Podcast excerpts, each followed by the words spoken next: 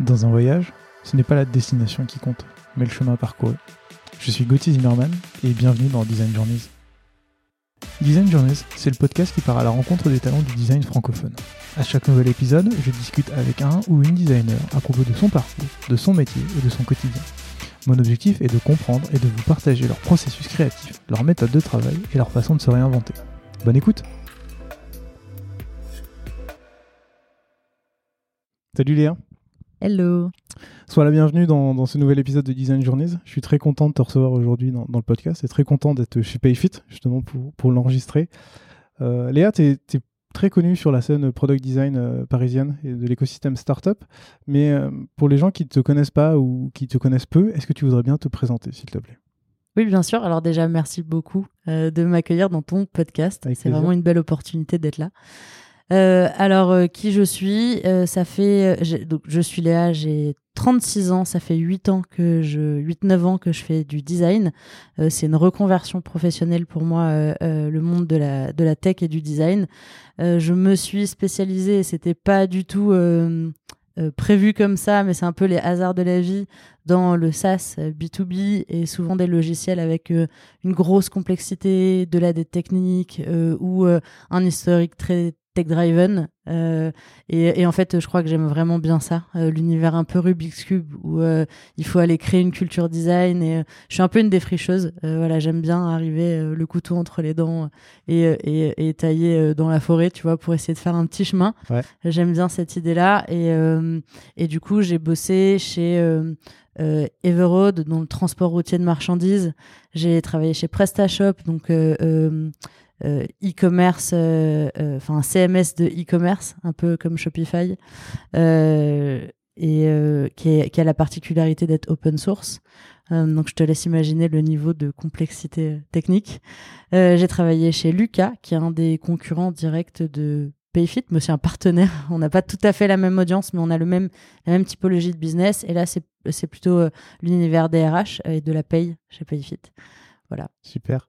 On est déjà rentré un peu dans le détail de ton parcours, mais moi j'aimerais bien d'abord te poser une question que je pose à tous mes invités. C'est euh, comment t'en es venu à faire du design?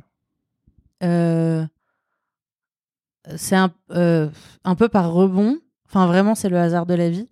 À force de reconversion, j'ai fait des métiers qui ont l'air d'avoir un peu rien à voir. J'ai été vendeuse pendant quelques années, visuel merchandiser. Euh, pendant quelques autres années. Puis j'ai cru que j'allais devenir web designer. Finalement, j'ai atterri dans l'UX et le product design. Mais en fait, tous ces métiers sont liés. Euh, les choses sur lesquelles j'ai toujours travaillé, finalement, c'était euh, de l'expérience client. C'est juste que je suis passée d'un univers physique à un univers numérique. Mais finalement, c'est un peu ça qui m'y a emmené. Et j'ai une forte appétence pour tout ce qui est créa. J'ai fait beaucoup de dessins pendant beaucoup d'années, un peu moins depuis que je suis designer, mais pendant beaucoup d'années, j'ai énormément dessiné, peint, etc. J'ai une vraie appétence pour la créa, mais euh, je suis plus une... Comment dire J'aime bien la tech, j'aime bien la complexité, j'aime bien la créa, mais je, suis plutôt un profil généraliste, pas vraiment une experte. Euh, donc euh, j'ai jamais eu le niveau de rêve d'un super UI designer sur Dribble. J'aurais adoré ça, mais c'est pas le cas. Et, et du coup, euh, euh, voilà, le product design, c'est très généraliste, faut être un peu touche à tout. J'aime bien penser en système, euh, la pensée systémique, la pensée holistique. C'est des choses qui, qui que j'aime bien, l'idée de devoir euh, comprendre et le business, et la UX, et les, et, et, les gens, et le marché. Et du coup, euh, du coup, voilà, par rebond, je me suis retrouvée dans, dans cet univers-là aujourd'hui. Alors ça tombe bien, on va parler de tout ça aujourd'hui. Je vais passer un petit peu de temps sur ton parcours quand même, parce que j'ai euh, un peu fait mon stalker comme d'habitude euh, quand je reçois quelqu'un dans le podcast.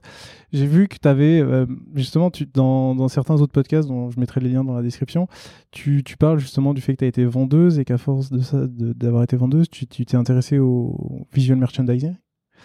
Euh, tu as un parcours qui est assez atypique, je trouve, parce que tu as fait justement de l'histoire de l'art, après tu as fait, as fait de la prépa en art graphique, tu fait justement une licence dans, le merchandising. Qu'est-ce que justement le, visual merchandising pourquoi le visual merchandising déjà? Et ensuite qu'est-ce que ça t'a apporté dans ton travail d'aujourd'hui de, cette expérience? Ok.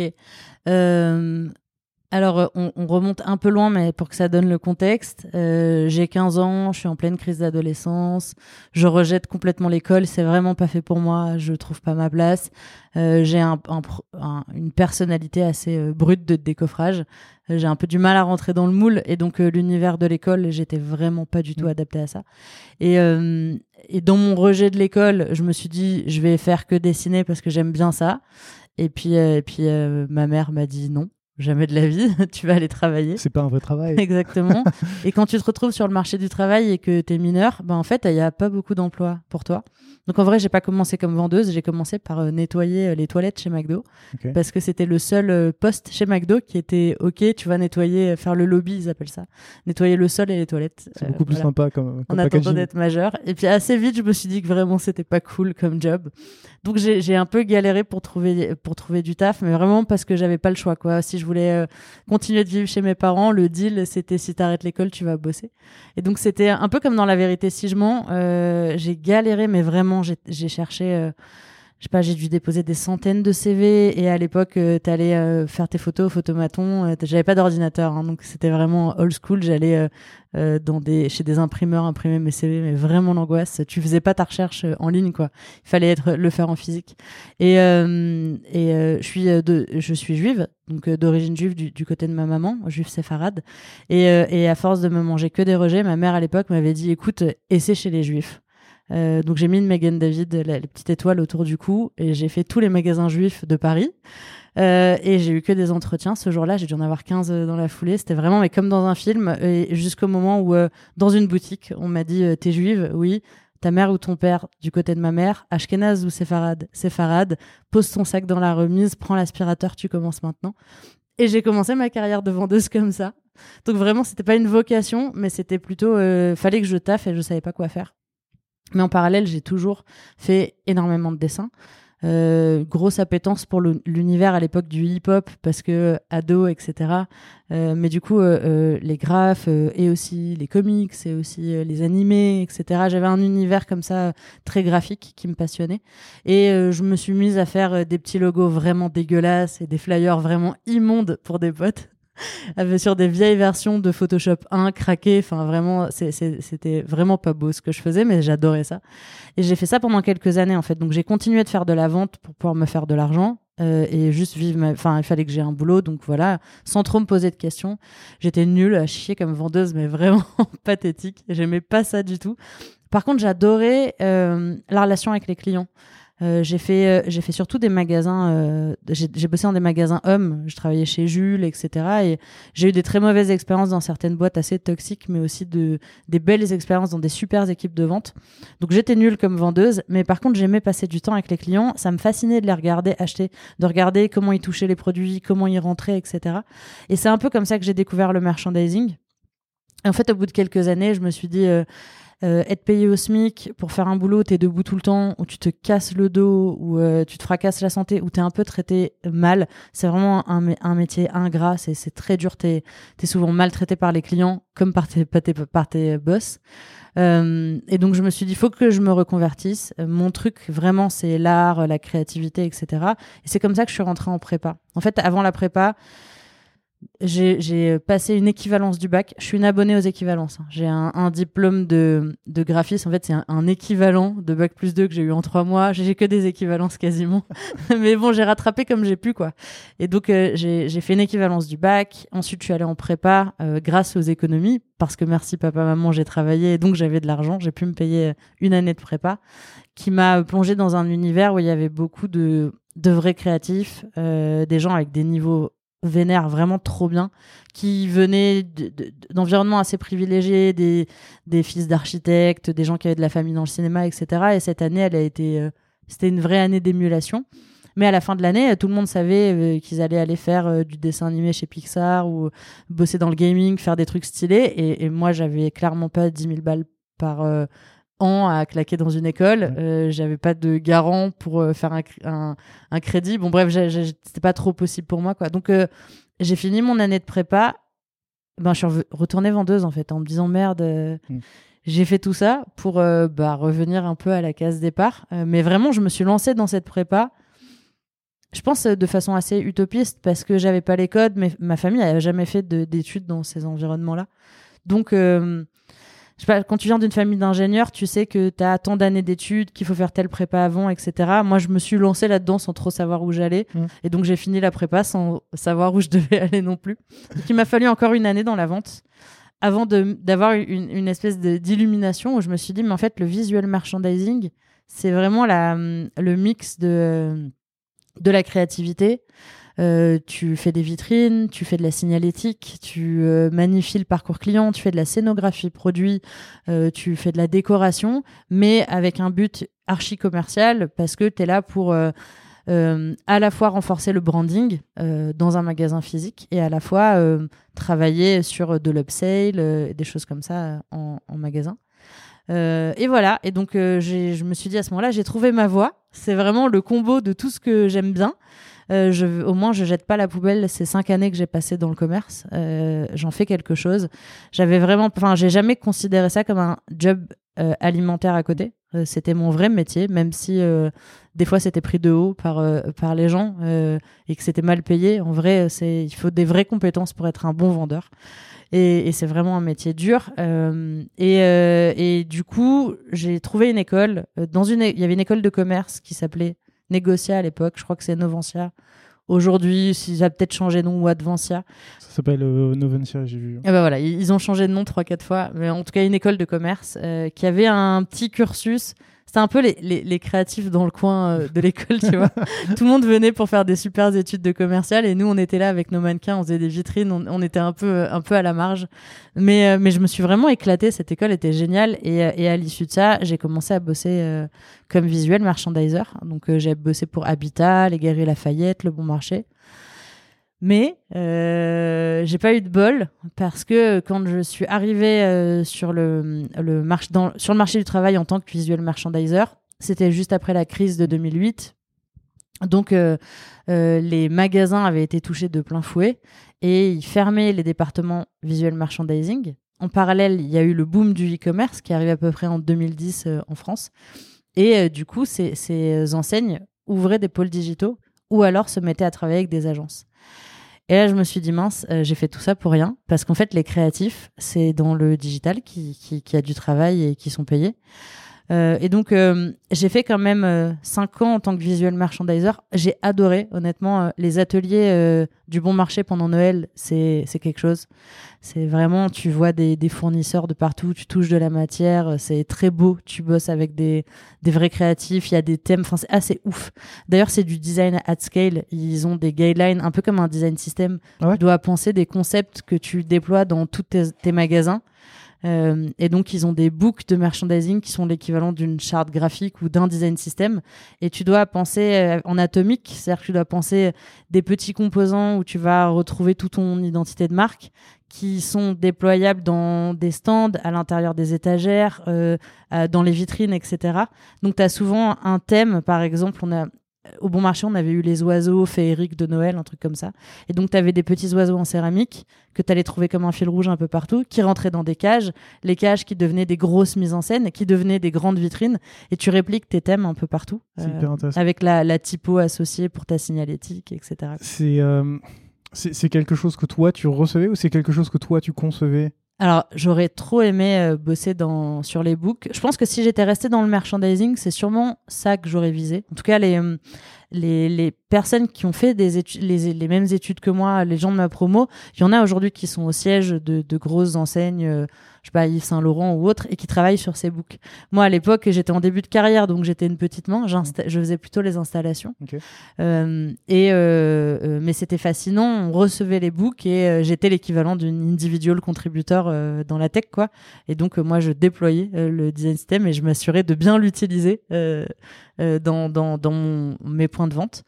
Euh, donc voilà, c'était très cool, beaucoup d'émulation, un job assez fascinant et vraiment les mêmes problématiques qu'en UX. Euh, tu penses ton parcours client. Euh, quand, j'étais au Galerie Lafayette, j'allais voir le département comptabilité et je leur demandais de me sortir les chiffres de mon étage au mètre carré. Et je savais quel mètre carré générait combien de chiffres. Et ça me permettait de savoir comment je devais bouger les objets et, et la marchandise dans les rayons pour influencer le, le, parcours de, shopping des clients. Alors c'est euh, c'est intéressant parce que je sais que tu l'as déjà dit dans d'autres podcasts et euh, c'est le terme influencer qui m'a fait réaliser que euh, je sais qu'aujourd'hui on dit beaucoup dans le product design qu'il faut pas influencer mais qu'il faut aider les gens. Et le terme d'influencer, pardon, m'a fait, je sais pas pourquoi, me fait penser à Booking. Tu sais, avec euh, toutes les petites lumières qui clignotent partout. Je, je voulais avoir ton point de vue si c'était vraiment ça ce que tu sous-entendais quand tu dis influencer, c'est vraiment pousser les gens à l'achat ou Oui. si c'était, c'était ça? Clairement, dans le visual merchandising, tu es là pour faire du chiffre. Tes incentives, ils sont sur du chiffre.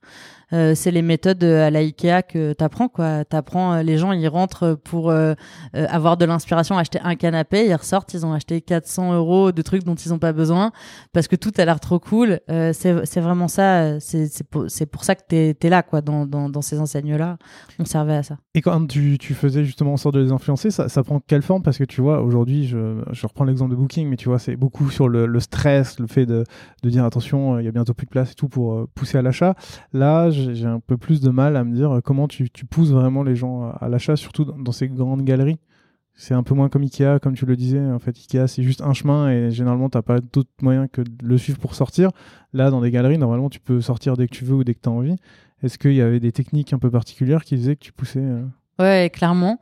Euh, alors en fait, euh, c'est comme dans le design, ça dépend de ta cible. Mm. Donc tu pars de tes personas et de ton audience. Au bon marché, euh, le plus gros de la clientèle, en tout cas à l'époque où j'y travaillais, c'était des gens du quartier, des gens qui habitaient à rive gauche et après les touristes. Donc tu avais un enjeu de faire beaucoup d'inspiration, c'était très mode, etc. Tu avais une clientèle assez pointue, mais qui venait souvent, donc il fallait qu'il y ait des rotations de produits pour que tu aies l'impression à chaque fois d'arriver dans un magasin un peu nouveau et euh, une, une clientèle très euh, à fond dans la culture. Donc au bon marché, tu as beaucoup d'événements culturels, euh, des concerts, des expositions, etc. Parce que bah, parce qu'en fait, ça attire ce genre de, de clientèle. Et ce que tu penses, c'est des expériences qui sont... euh, ça va au-delà de juste devoir acheter une chemise. Mm. Euh, tu viens presque faire... euh, euh, ta journée pour une expérience culturelle où tu vas avoir euh, euh, passé à la grande épicerie de Paris, euh, t'acheter un café avec quelque chose de très gourmet et euh, en fait tu dois tout penser, tu, tu dois presque penser à quelque chose de sensoriel. Et donc, tu vas travailler sur la vue, sur l'ouïe, sur les sens, tu vas faire euh, des événements, etc. Euh, au Galeries Lafayette, la clientèle, elle est majoritairement, majoritairement touristique. Et tu as beaucoup de gens qui viennent, euh, qui font des paris cartes postales, donc qui sont en, en bus, ils font des home tours euh, en trois jours. Euh, la, la majorité des touristes à Paris, c'est des, des week-ends courts, c'est Mhm. des jours de 2-3 jours. Donc ils viennent, ils arrivent, ils font euh, les spots les plus importants, Ouais. ils passent au Galeries Lafayette, ils veulent voir la coupole et ils veulent acheter euh, de la masse, ils veulent acheter leur portefeuille Tour Eiffel, etc.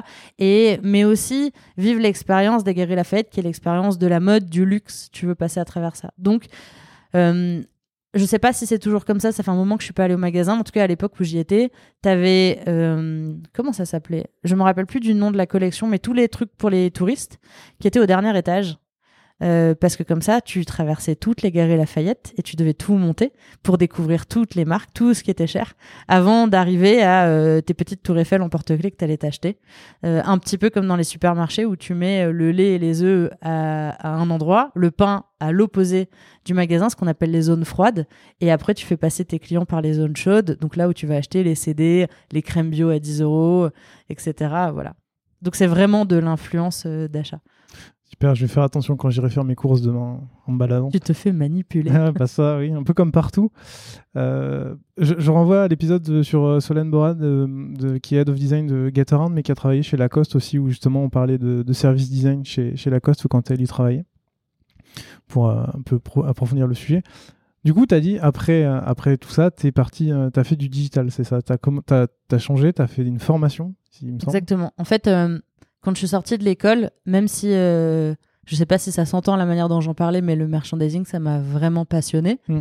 Euh, mais déjà, j'étais très très mal payée, à peine plus que quand j'étais vendeuse. Euh, je voyais les merchandisers euh, se faire opérer quand ils dépassaient les 40 ans. Euh, opérer du dos, opérer des mains, euh, des genoux, parce que c'est un métier très physique. Les mannequins peuvent faire jusqu'à 30 kilos et tu dois les soulever.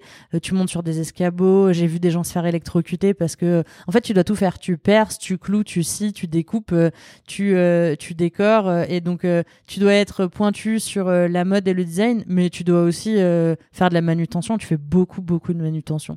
Et donc, les, les, gens s'abîmaient. et ce qui m'a fait peur, c'est de me dire, OK, en fait, à 40 ans, je gagnerai 1500 500 euros net par mois, j'aurai plus de dos. Euh, enfin, ça va être horrible, quoi. Donc, euh, euh, quand j'ai vu que c'était plutôt du côté numérique que ça se passait, je me suis dit, OK, avant que j'ai 30 ans, il faut que je me reconvertisse. J'ai laissé le merchandising. Franchement, ça m'a fait mal, parce que mmh. vraiment, j'aimais ce job. Mais je me suis dit, quand j'aurai dépassé la trentaine, si je veux être stagiaire et repartir de zéro, bah, peut-être qu'on me laissera plus ma chance. Donc, je suis partie à l'école multimédia faire une équivalence comme d'habitude. voilà. Au début, je voulais faire un, euh, une alternance, euh, donc euh, j'ai voulu m'inscrire là. Et la directrice de l'époque m'avait dit "Écoute, honnêtement, personne va te recruter." Parce que t'es trop vieille. En gros, t'as presque 30 ans, donc tu coûtes le SMIC.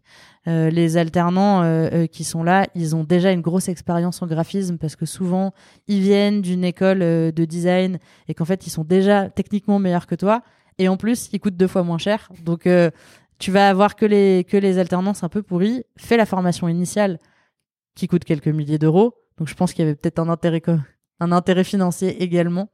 Mais, mais dans le fond, euh, je pense qu'elle avait vraiment pas tort. Et, euh, euh, et, avec un coup de pouce euh, euh, de la famille, tout le monde a, mis un peu un billet dans la tirelire pour qu'on, voilà, on a fait une cagnotte pour pouvoir payer ça. C'était un pari. Franchement, j'étais en stress parce que mon chômage arrivait à sa fin. Enfin, j'avais pas beaucoup de chômage et et j'avais juste le temps pile poil de ça pour faire la formation et devenir designer et gagner de l'argent et devenir autonome financièrement. Euh, J'habitais plus du tout chez mes parents à l'époque. Hein. J'avais déjà ma vie d'adulte avec mon appart et mes charges, etc. Et, euh, et, donc, école multimédia, trois mois de cours euh, intensifs, trois mois de stage. Et après, il faut bosser.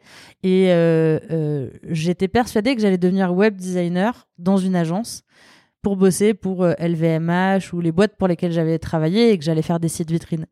Et je me suis retrouvée chez Lucas. Alors à l'époque, franchement, je comprenais pas du tout ce que faisait Lucas. Je comprenais pas ce que Scrum voulait dire. Tous ces anglicismes, c'était, enfin vraiment, je je me rappelle de déjeuner chez Lucas où les gens parlaient et où je, j'avais l'impression d'être débile et euh, d'être tombé dans un monde parallèle. Et puis, euh, et puis voilà, édition de logiciels. Et, euh, et le, c'est chez Lucas que j'ai fait mes armes et que j'ai découvert bah, un, peu, un petit peu tout, les personnages, la UX, le design thinking, etc. C'est quelqu'un qui t'a appris tout ça ou c'est en arrivant, tu as commencé à fouiller justement parce que tu connaissais pas trop le milieu? Il y a eu des deux quand je suis arrivée, euh, j'ai travaillé avec euh, Clotilde Martin Lemerle, euh, qui était head of design à l'époque là-bas, ou directrice design, je sais plus quel était le titre. En tout cas, c'était la seule designer en poste et c'était elle qui portait le design. Et elle faisait tout, c'est-à-dire qu'elle faisait le branding, le marketing, on codait le site à la main HTML et CSS, on, on poussait sur les serveurs, il n'y avait aucune sécurité. C'est vraiment ce qu'on faisait, il y avait rien. Enfin, c'était 2013, hein, donc c'était c'était il y a longtemps. Donc j'ai autant euh, mis en page euh, des, des grilles tarifaires pour les sales en PowerPoint que euh, fait des illustrations, que fait du branding, que j'ai touché un peu à tout. Mais c'était elle vraiment qui pilotait tout ça. Et, et à l'époque, ils ont pris un stagiaire designer et ça s'appelait designer et dedans tu mettais tout ce qui était lié de près ou de loin au design. Euh, et ça passait par autant de la UI sur le produit, mais le produit, j'y suis arrivé tard. Au début, j'ai fait beaucoup la petite main pour des PowerPoint, PowerPoint de sales et, euh, et euh, du marketing. Et puis, à un moment donné, il y a eu un besoin en UI. Et dès que j'ai mis les mains dans le produit, il y a trop de choses qui m'ont rappelé euh, euh, la, le, le, le, visual merchandising et les problématiques de parcours client. Ça m'a vraiment fasciné. Et, euh, et, en fait, Clotilde me laissait vraiment carte blanche. Elle m'a laissé tout explorer. Même des fois, il y a des choses sur lesquelles on n'était pas forcément aligné ou des choses que je poussais. J'ai eu plein d'échecs. Elle m'a laissé me planter en fait. J'ai eu beaucoup de chance pour ça. hyper important. Elle m'a laissé tester des choses.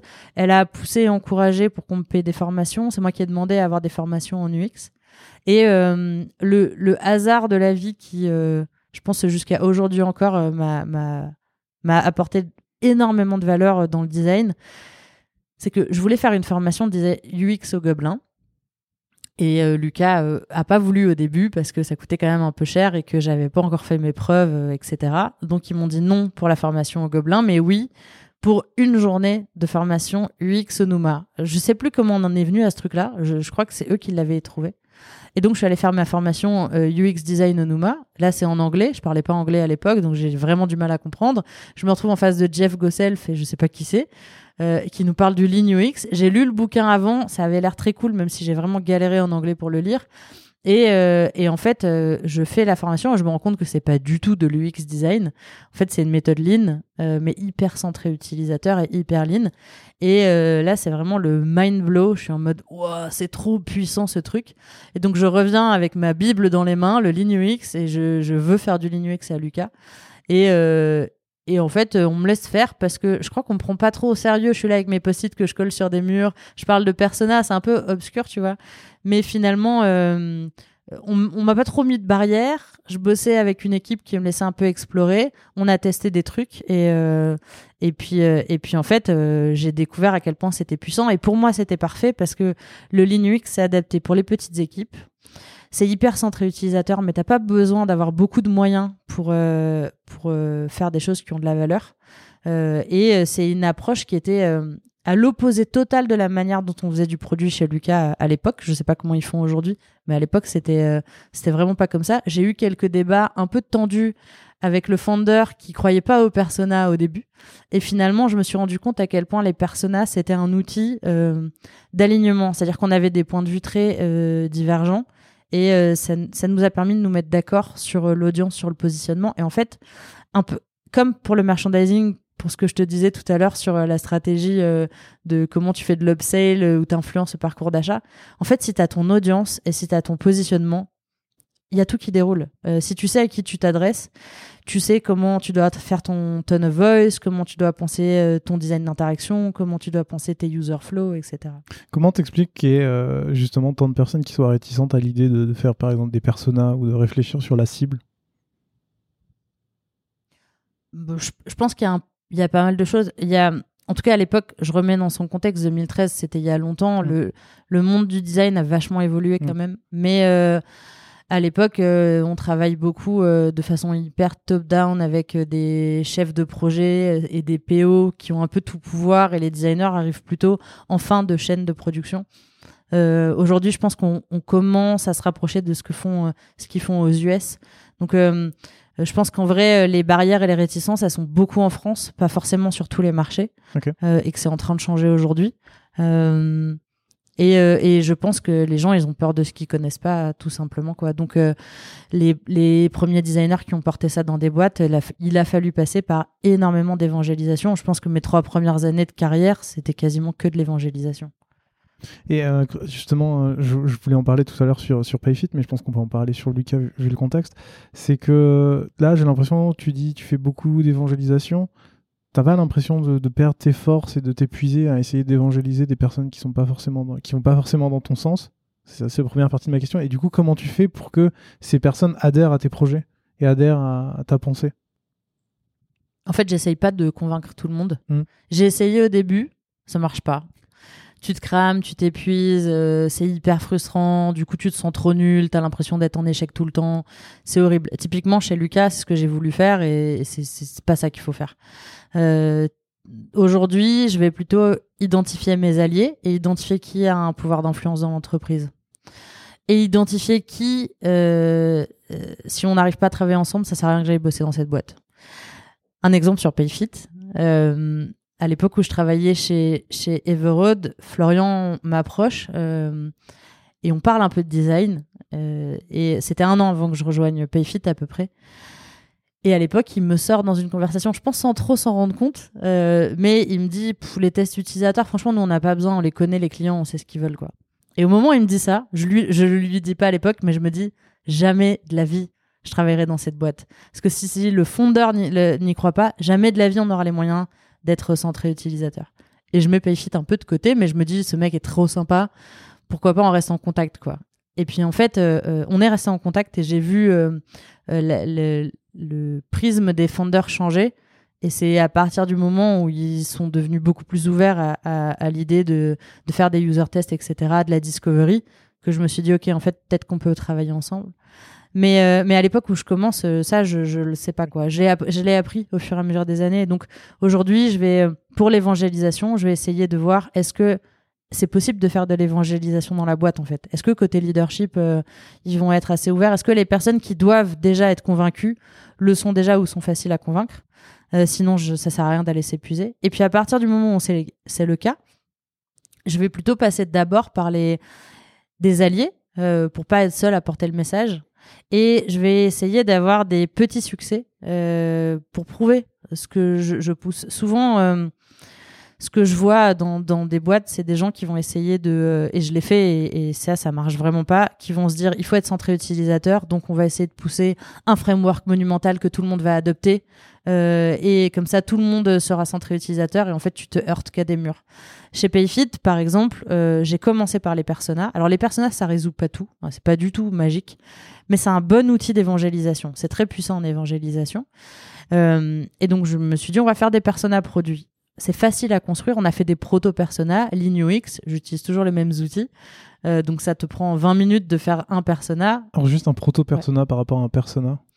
Alors, tu peux avoir plusieurs manières de construire des personas tu peux avoir une approche euh, scolaire euh, ou enfin ou carré ou peu importe le nom mais en tout cas tu fais toute une étude de marché tu vas interviewer beaucoup de gens tu collectes énormément de data euh, euh quanti et quali tu, tu, tu fais des studies un peu poussés et tu reviens avec des personas très solides. Mhm. ou alors t'as pas les moyens de faire ça.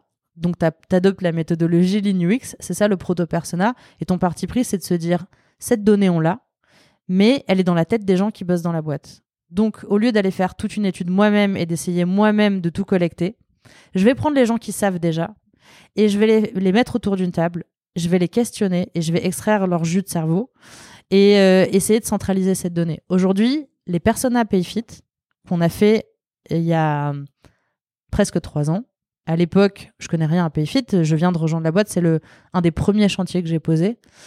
On les a jamais transformés. Et aujourd'hui, enfin depuis, on a recoupé avec de la data parce qu'une fois que tu les as fait, après, il faut quand même vérifier que t'as pas fait de la merde parce que un personne a mal fait, tu biaises euh, le travail de tout le monde. Bien sûr. Donc ça peut être à risque. Mais après les avoir fait, on a, on a recoupé ça avec de la donnée quali et quanti. Et, euh, et je peux te dire qu'aujourd'hui, quand tu regardes les, les, les, les, NPS ou les, tu vois, les, les métriques qui drivent un peu l'entreprise, en fait, euh, tu retrouves exactement la segmentation de nos personas. Donc on sait qu'ils étaient pertinents. Euh, mais à l'époque, euh, c'est parti sur de la confiance en fait. Euh, tu pars du principe que si il faut choisir les bonnes personnes, donc c'est pas des invitations où tu dis aux gens, hey, qui veut faire un workshop persona? Et là, c'est biaisé.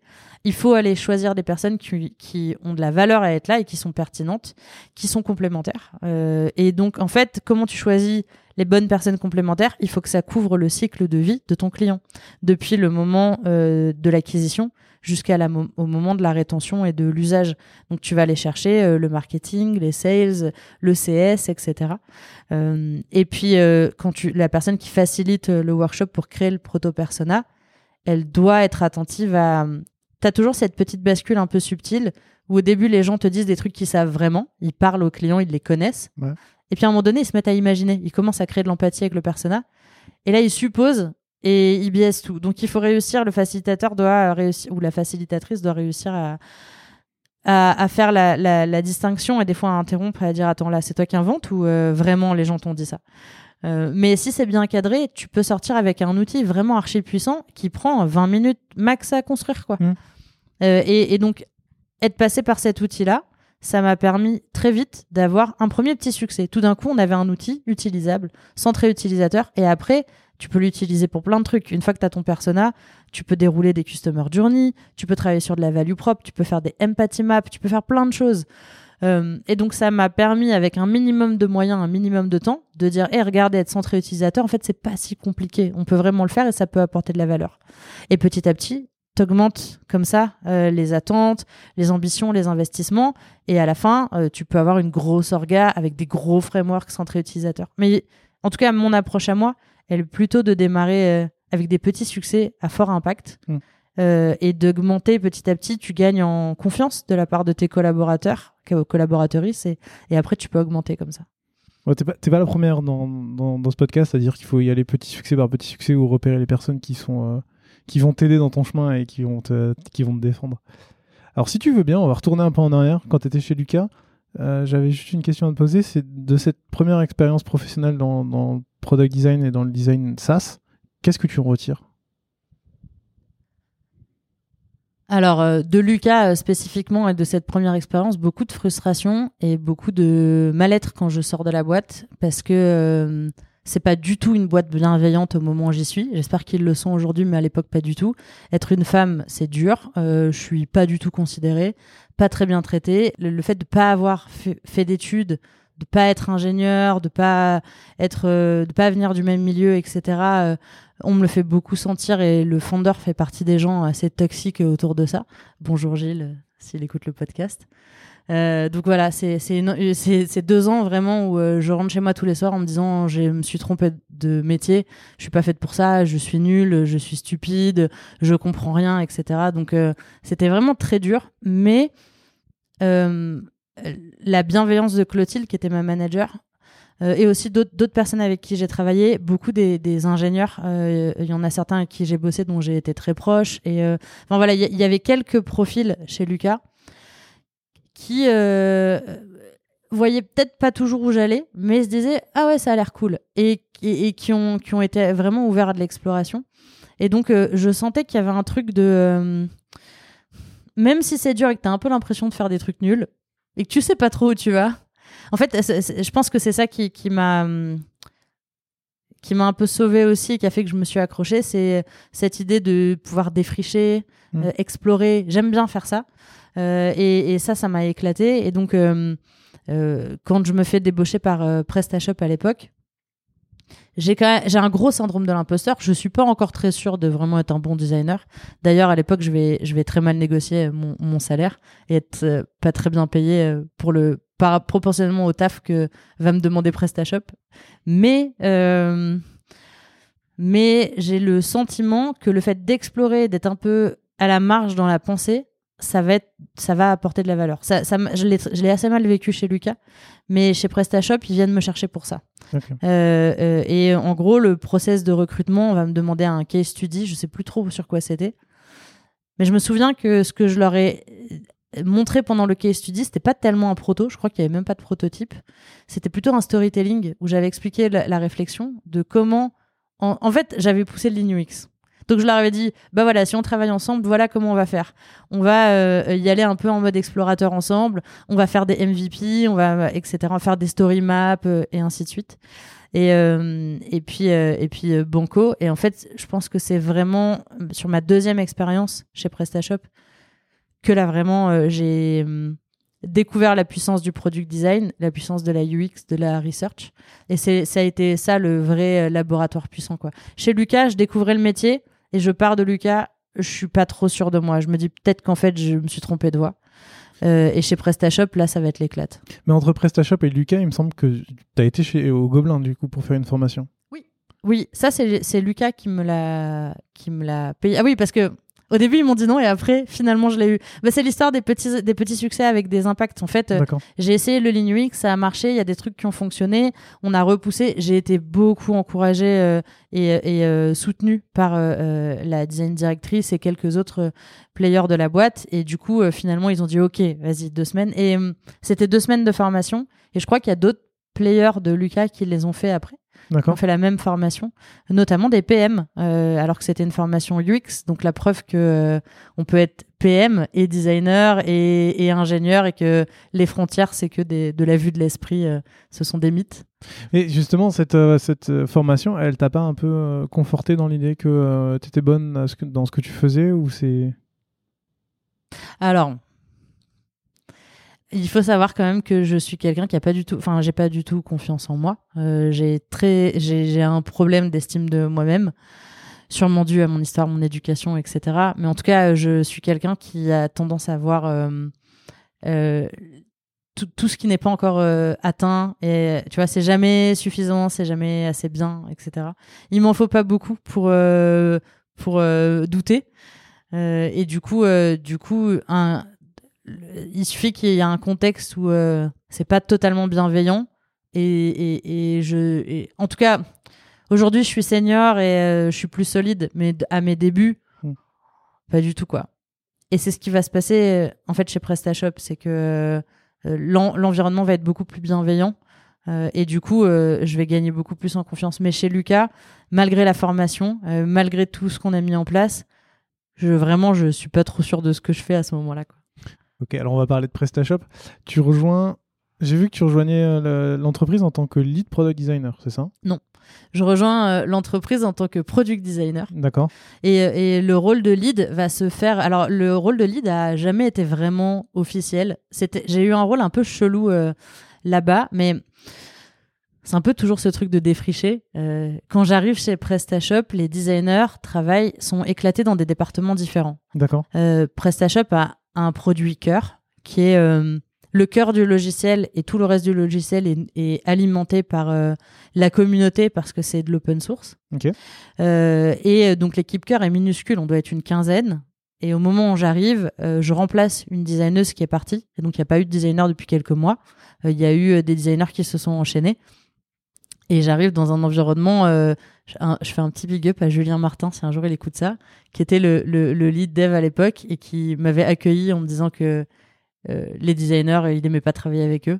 Et finalement, c'est devenu mon meilleur buddy professionnel. C'était une de mes, un de mes meilleurs buddies en ingénierie, mais euh, c'était drôle puisqu'il avait des gros a priori sur les, sur les designers, euh, où il percevait les designers un peu comme des princesses qui font des maquettes tout seuls dans leur coin. Et, euh, et puis en fait, euh, bah, le Lean UX, on y revient toujours, fait qu'on a, on a fait beaucoup de choses ensemble. Mais en tout cas, je suis arrivée dans une équipe toute petite où les, les, les, les devs étaient vraiment pas chauds pour bosser avec des, avec des designers. Et euh, les, les autres designers, il y en avait une qui bossait côté euh, marketplace et qui était vraiment dans sur la marketplace, c'était un autre produit, une autre plateforme, un autre branding, un autre univers, un autre naming. Euh, et il y en avait un autre, euh, Juan, qui était euh, côté marketing, et, et c'est encore tout un autre univers. Quand, quand, tu parles de la marketplace, juste pour être sûr, tu parles bien de la marketplace PrestaShop où ils vendaient des plugins pour. Exactement. C'est le, c'est alors leur leur business model a un peu évolué, mais à l'époque, il n'y a pas du tout de solution SaaS ou cloud. Euh, donc euh, tu dois télécharger à l'ancienne le logiciel. Et la manière de se rentabiliser de PrestaShop, c'est de créer des modules et tu peux les acheter. Et euh, en gros, tu peux gratuitement avoir une boutique en ligne qui est déjà setup par défaut.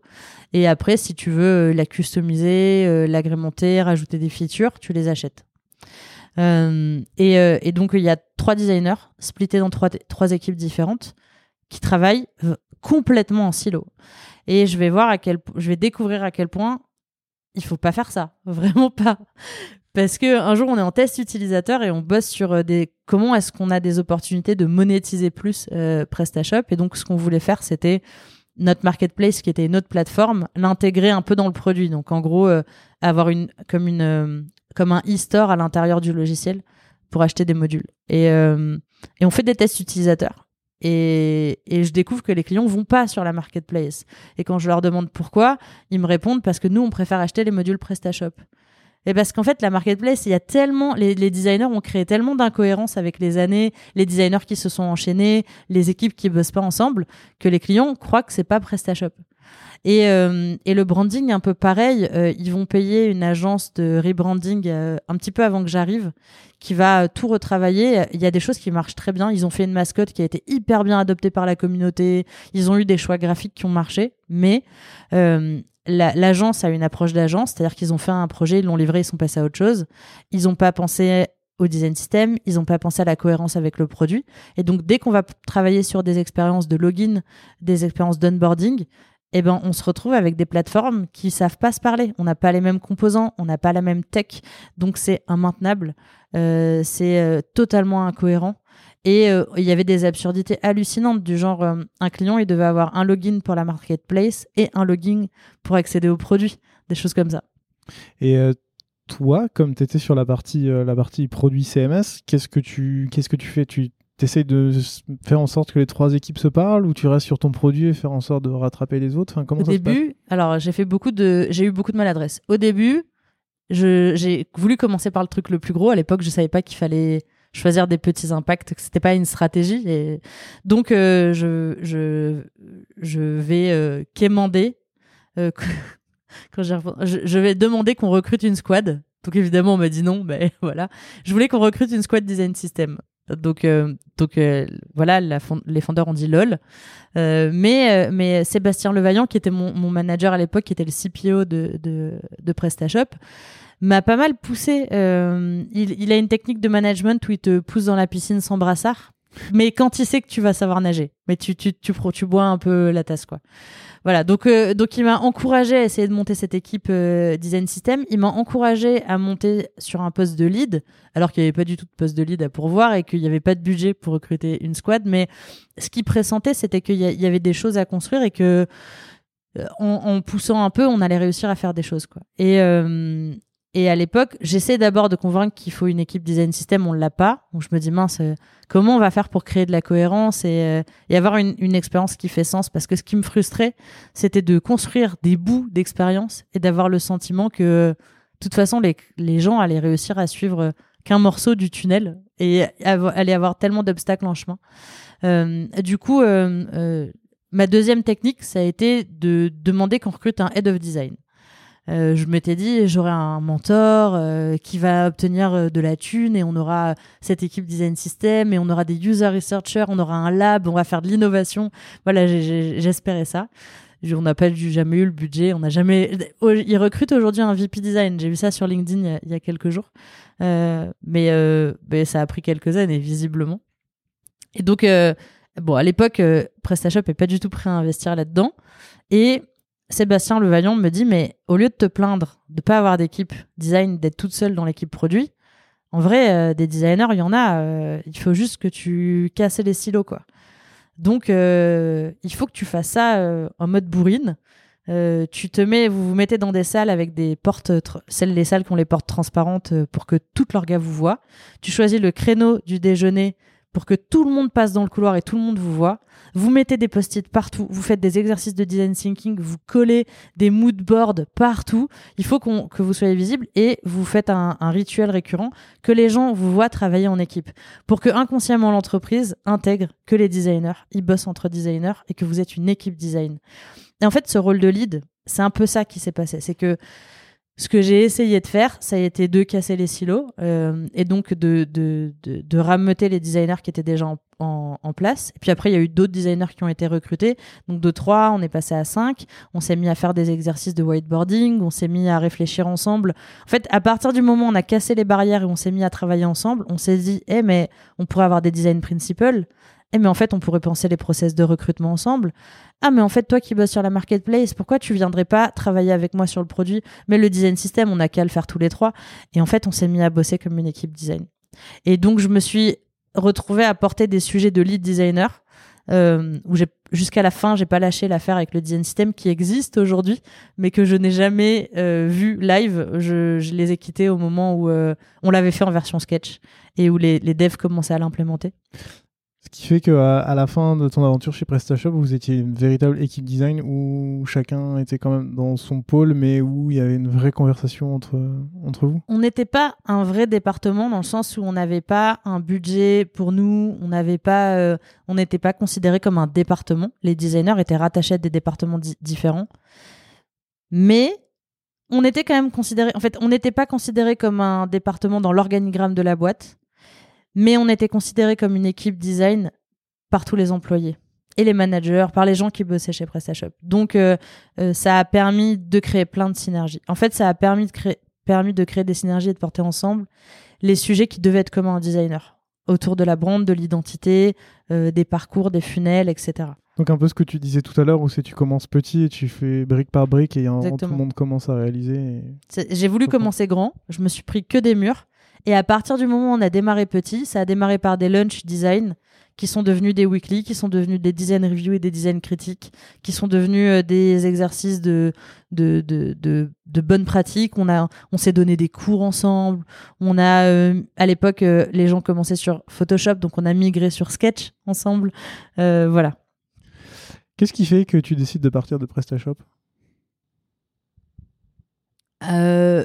À l'époque, la CEO de PrestaShop est en conflit assez ouvert avec les équipes produits. C'est vraiment des enjeux de stratégie.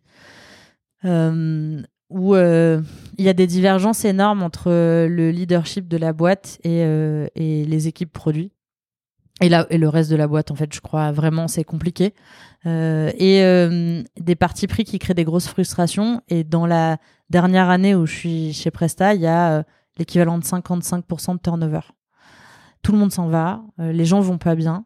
Donc, euh, même si côté design, on commence à avoir une équipe qui fait des trucs cool ensemble, en vrai, euh, au quotidien, c'est difficile. Il y a des choix, euh, y a des choix côté produit qui sont frustrants.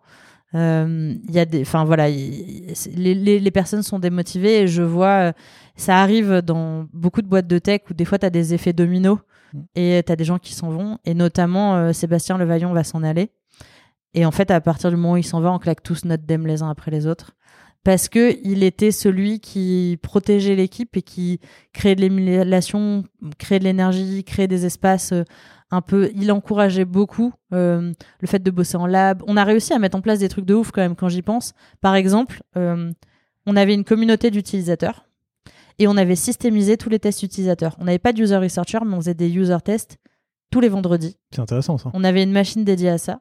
Et donc on avait, on avait tout processé pour faire en sorte que le framework du double diamant était processé. On avait notre euh, design system qui était sur le point d'être release et on avait, euh, on envoyait le lundi un calendly à la communauté. Alors on avait une communauté très active parce que l'open source, donc c'était hyper facile de recruter des clients pour des tests utilisateurs.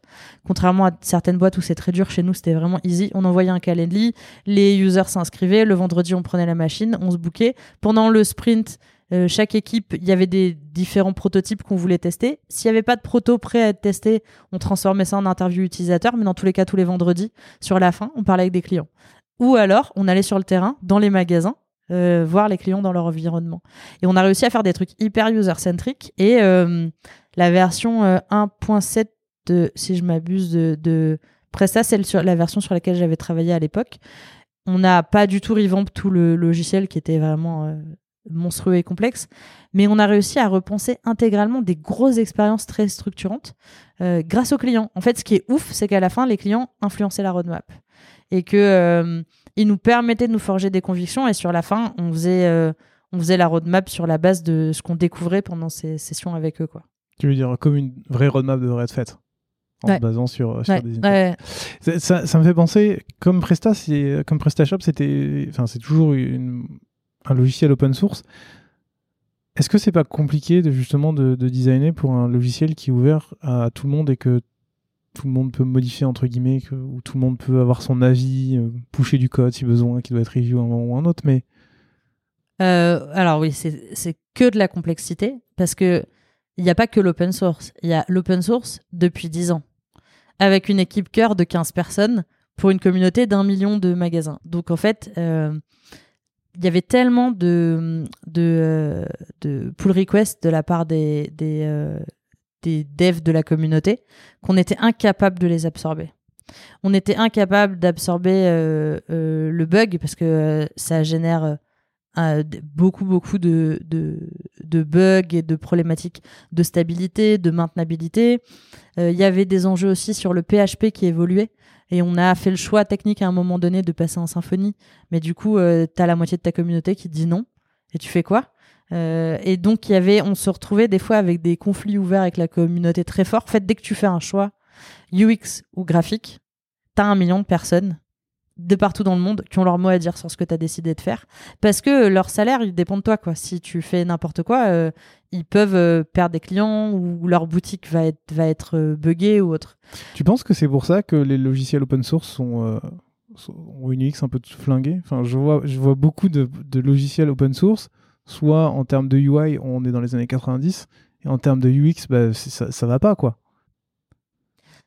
Je pense que les designers sont hyper en retard sur la culture de l'open source et de l'inner sourcing et de des partages communautaires, etc. Les designers, ce sont peut-être que c'était, enfin, je vois que j'ai l'impression que ça change et que la communauté elle s'ouvre, mais en tout cas, euh, euh, depuis longtemps, c'est plutôt des loups solitaires qu'on met à la fin de la de la supply chain et qui doivent survivre comme ça et on leur dit fais de la UX alors que tu arrives à la, tout, tout à la fin et qu'on donne trois crayons de couleur. Donc euh, il y a un contexte qui fait que je pense que les, les, designers sont moins sont moins impliqués dans les enjeux autour de l'open source. Là où les devs, ils arrivent vraiment à percevoir euh, la beauté de, de l'open source et ce que ça permet. Quoi. Et t'as as un truc un peu euh, utopiste, euh, révolutionnaire derrière l'open source, de cette idée de changer le monde entre communautés, mais c'est très ancré dans l'ADN des, des ingés quand même et des développeurs. Et, et, du coup, bah en fait, je pense que si l'UX elle est si compliquée et que la UI elle est pas si sexy, c'est parce que bien souvent c'est des projets qui sont d'abord portés par des profils tech et que euh, c'est pas pas le truc qui font le mieux quoi. Mm. Voilà. Très bien. Je voulais ton avis là-dessus, c'est un aparté. Si on parlait un petit peu de Everroad, puisque c'est là où tu as été euh, juste après euh, PrestaShop, comment tu as fait le passage justement de PrestaShop à Everroad Est-ce que c'est eux qui sont venus te chercher? C'est toi qui as voulu bouger? Et surtout, comment t'en es venu à passer d'un rôle de product designer à head of c'est moi qui ai voulu bouger et c'est eux qui sont venus me chercher. Parce qu'en gros, j'étais sur la plateforme euh, Talent, Wired, je sais plus, une, plateforme comme ça, qui fait des matchings entre euh, des gens qui cherchent et, des boîtes qui recrutent. Mais euh, à l'époque où je, donc je, quitte PrestaShop, un peu par dépit parce que on a quand même vraiment galéré pour construire tout ce qu'on a fait. Mais en même temps, tout le monde s'est barré. Quoi. Les devs qui restent, ils sont tous en freelance, tous les PM sont partis. Euh, j'avais un PM, Guillaume Bruer, qui était vraiment mon buddy à l'époque. Et, quand il s'en va, euh, c'est un peu le désespoir, quoi. Il y a plus Sébastien, il y a plus lui, des designers qui sont partis. Bon, voilà. Donc, je, pars un peu par dépit, mais euh, je me dis, OK, je veux une boîte qui soit pas toxique, qui soit bienveillante, qui valorise le design, qui crée pas de silo entre les brands et les designers et les, et les product designers, qui me laisse la chance de créer une équipe pour de vrai, euh, un poste de lead ou de head of, ce serait cool si ça l'était pour de vrai, genre vraiment soutenu par, par le, la leadership, pas que poussé euh, par, euh, pas en bottom-up, mais aussi en top-to-bottom, donc que ce soit vraiment un choix stratégique de la boîte. et, et, et j'ai envie soit de ça, soit de faire de l'innovation, soit de faire purement que de la UX, presque du service design. Et donc je vais aller voir autant des boîtes comme le Numa à l'époque, en entretien que euh, des euh, toutes petites startups, des scale-up. Je vois un peu tous les modèles en fait, des PME, etc. et euh, chez Everroad, je tombe vraiment amoureuse du founder à l'époque. Je sais pas, il a un, il a un bagou, il a une tchatch. Euh, Maxime Le Gardé, il est très fort pour ça. Il te retourne le cerveau en deux minutes. Euh, il, te vend un stylo, tu vas l'acheter 50 000 dollars et, et tu te rends pas compte que tu t'es pris une carotte. Il est, assez hallucinant. Il est très fort pour envoyer des paillettes dans les yeux des gens. Et ce jour-là, il m'envoie vraiment des paillettes. Je parle avec lui et je me dis, oh, je veux trop bosser avec ce mec. La promesse, c'est transport routier de marchandises. Plus aucun camion ne roulera à vide dans le monde grâce à nous. C'est un peu ça le truc. Donc euh, c'est écologique et puis euh, les transporteurs, on va leur apporter de la valeur parce qu'on va leur apporter des clients et puis on va créer un algorithme de pricing qui fera des prix justes et donc personne ne se fera carotte. Et puis ce monde, il faut qu'il se digitalise parce que les transporteurs qui se digitalisent pas vont mourir et on va disrupter un marché. Et donc en fait, il y a un peu la combinaison de tout, c'est-à-dire qu'il veut un head of design, j'ai carte blanche, je vais avoir un budget pour monter un département. Alors à l'époque, il me vend qu'on va faire un, un, un hyperscale de fou et qu'un jour j'aurai une équipe de 100 designers. En vrai, il me dit un peu tout ce que j'ai envie d'entendre et j'y crois. Euh, ça s'est pas vraiment passé comme ça, mais on a quand même fait des trucs vraiment cool.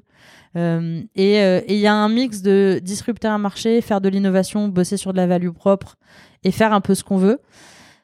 Et, et la brand et le, produit, il n'y a pas vraiment de frontières. et donc, un des, les, deux premiers recrutements que je fais chez, chez Everroad, ça va être Gauthier Casanova et, Alison Lambeau, qui vont être euh, respectivement product designer et brand designer. Et on va penser ensemble le design system, euh, la charte graphique, euh, tous les assets de design. En plus, il me semble que tu arrives quand il y a un rebranding, c'est ça? Ouais, ah ouais, alors ça, c'était un peu l'histoire un peu sport. J'arrive, ça fait une semaine que je suis là. Et, et en fait, il y a une autre boîte qui a quasiment le même nom dans un pays où on n'est pas encore positionné, mais on sait qu'on se positionnera euh, dans d'autres pays d'Europe, qui menace euh, de nous faire un procès. Et on se rend compte, alors Convargo, ça c'est le nom de la boîte à l'époque, ça a été trouvé par le fondeur qui a imaginé ça lui solo quoi mais il n'y a pas eu vraiment de recherche je vais découvrir que le naming c'est un métier et c'est un métier compliqué euh, honnêtement, demain, je monte une boîte, je dois trouver un nom, je passe par une agence. Parce que quand tu changes de nom, tu dois, euh, tu dois avoir tout un travail juridique à faire pour t'assurer qu'il n'y a pas de compétiteurs directs ou indirects qui ont un nom plus ou moins similaire. Euh, tu dois t'assurer aussi que dans toutes les langues euh, de tous les marchés où tu vas te positionner, ça veuille pas dire un truc genre zizi ou un truc un peu ridicule. Et, euh, et tu dois t'assurer que tu es en mesure de payer toutes les URL dont tu vas avoir besoin. En fait, il y, a plein d'enjeux comme ça, légaux, techniques. et du coup, on passe par l'agence Nomen en se disant, OK, là, qu'est-ce qui est le plus intéressant? C'est de changer de nom ou alors d'aller au procès et de juste se battre contre ces autres gens qui, après tout, eux aussi, ils ont un nom presque comme le nôtre et on a volé l'idée de personne, quoi. Euh, et en vrai, euh, quitte à mettre de la thune, autant mettre de la thune dans un nouveau naming stylé. Et puis en plus, on est euh, pas loin de faire notre première levée, la, la série A. Et donc, bah, autant avoir un nouveau nom et un nouveau branding. Et donc, il arrive en me disant, voilà, dans trois semaines, on a changé de nom, on l'annonce à tout le monde on annoncera la levée de fonds. Il faut que ça envoie des paillettes aux, aux invests. Euh, change tout. Budget zéro, parce qu'on n'a pas levé de fonds, hein, donc on n'a pas de thunes. Et, euh, voilà, vas-y, rebrande-nous. Et donc là, c'est un peu la panique, surtout que je suis pas du tout un brand designer.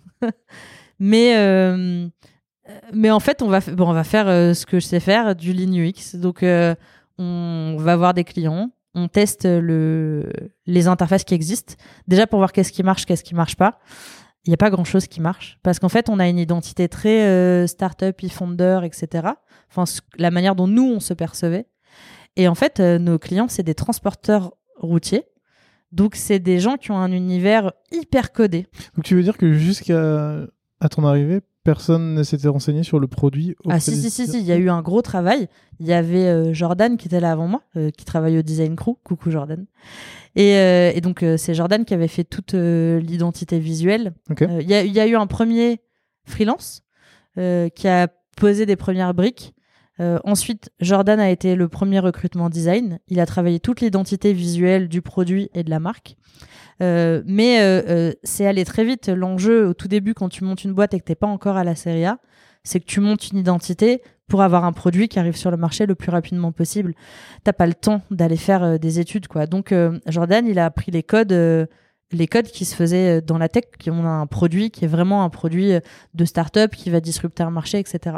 Et, euh, et c'est quand on va aller sur le terrain faire des, tests utilisateurs avec l'existant. En gros, le, enfin c'est pas même pas vraiment un test. On, on ouvre le point, le site internet ou l'application devant des clients, on leur dit qu'est-ce que vous comprenez?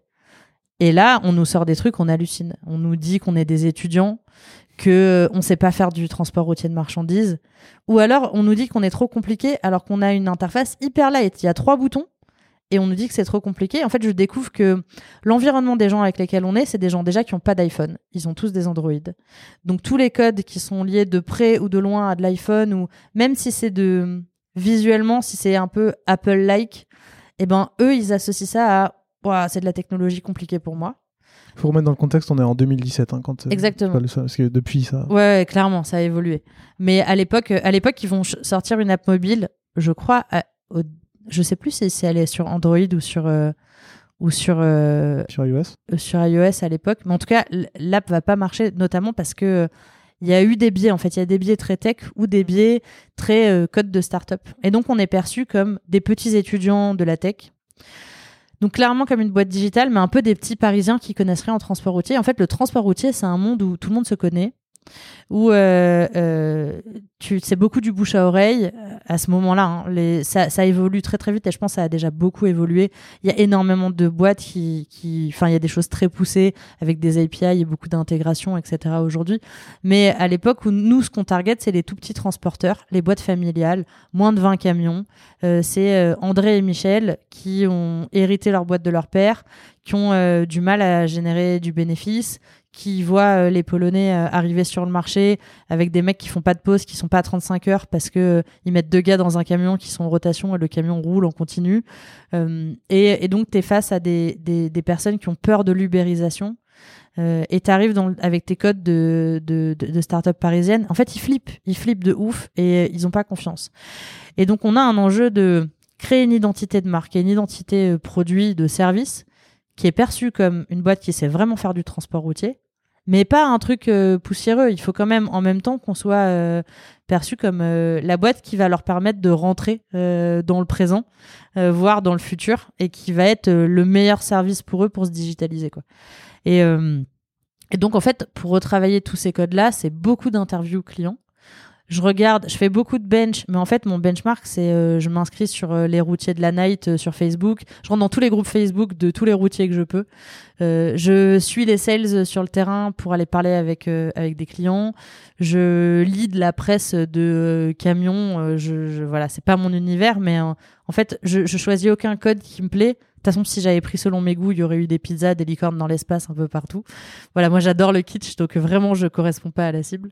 Euh, et en fait, euh, ce que je vais découvrir, c'est que euh, on, peut prendre de haut et se dire le transport routier, c'est un univers un peu vieillissant et en termes de graphisme, ils sont, ils pas de code. En fait, c'est faux, ils ont des codes. Il y a de la typo, bâton, bold, condensé.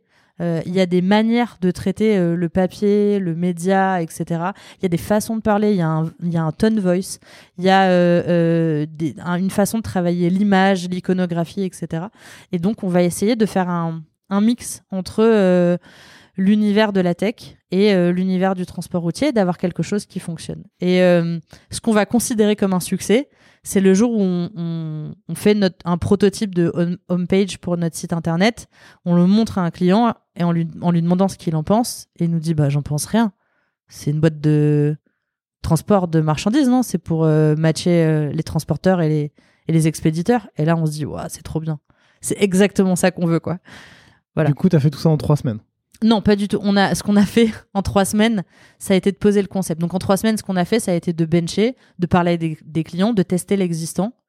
Et euh, je vais utiliser un framework qui s'appelle Three Hours euh, Rebranding Workshop, qui est entièrement gratuit en ligne pour les gens qui veulent le framework. Je mettrai le lien dans la description. Ok. C'est Jack Knapp, euh, donc celui qui a conceptualisé la méthode Sprint de Google Venture qui a mis ça aussi à, dispo de la communauté. C'est un article Medium et tu peux télécharger euh, tout le framework. Et euh, ce, cet exercice, tu pars de ta vision très long terme. Donc là, on demande à Maxime Le Gardé de rêver de nous envoyer des paillettes comme il sait faire. Où est-ce qu'on sera dans 20 ans? Et ça déroule. Et puis ensuite, à partir de là, tu dis OK. Et donc aujourd'hui, on s'adresse à qui? Qui est ma cible? Quelles sont mes valeurs? Quel est mon marché? Comment je dois leur parler? En fait, ce que tu définis, c'est ton positionnement. Et à la fin de ces trois heures de workshop, tu ressors de là avec la majorité des infos dont tu as besoin pour poser une identité. Donc en fait, on va mélanger, on va essayer de bien connaître nos clients, on va faire nos personas, on va euh, faire ce, travail, ce three hours euh, euh, workshop, et, et à la fin, on sort de ça avec des codes. Donc ça, ça nous prend peut-être dix jours deux semaines. On sort de ça avec des codes et on se dit, OK, voilà, maintenant, on a peut-être dix jours encore pour euh, définir des assets graphiques réplicables. Est-ce que je peux te poser d'abord une question sur justement ces dix premiers jours et cette réflexion? Parce que, en fait, j'ai bossé dans une boîte où il y avait euh, cette réflexion sur la marque, sur euh, ce qu'on voulait montrer.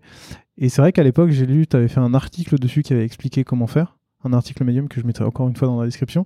Et j'ai suivi cette méthode-là.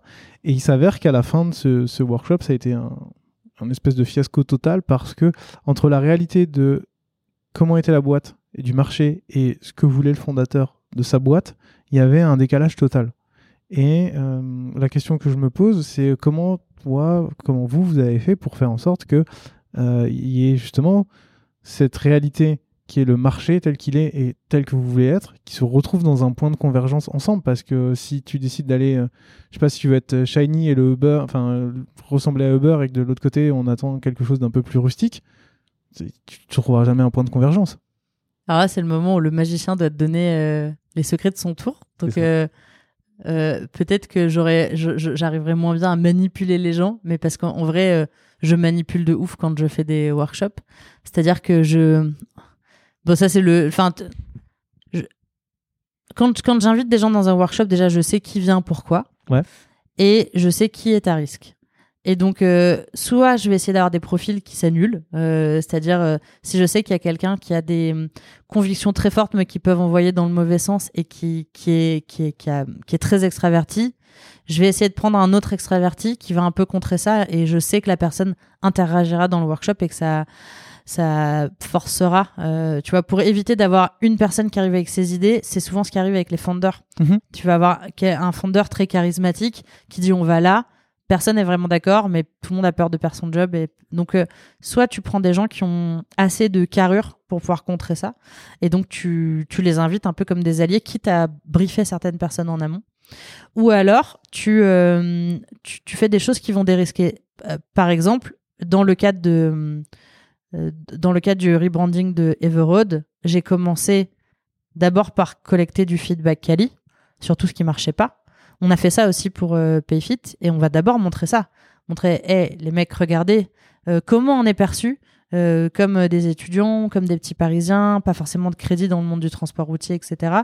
Euh, et donc, euh, tu, tu- je démarre jamais un workshop sans avoir fait une demi-heure, une heure de, de mise, à, mise à jour, mise à niveau, tu vois, où euh, clairement je biaise complètement euh, la pensée des gens, quoi. Je m'assure que euh, Tu biaises pour de bonnes raisons. oui, oui, non, mais clairement, c'est pas, enfin, je, je- c'est pas, c'est pas biaisé pour biaiser, mais c'est parce que je, je suis le truc, le pire truc qui puisse arriver, c'est que les personnes se basent sur eux-mêmes selon leur propre goût. Euh, donc euh, l'enjeu, c'est de leur dire, ok, tu vas être comme un designer aujourd'hui, mais si tu veux être comme un designer, tu vas le faire vraiment. Tu pars de ta cible, tu pars de ton audience, et il faut que tu sois bien au courant de tout ce qui marche pas.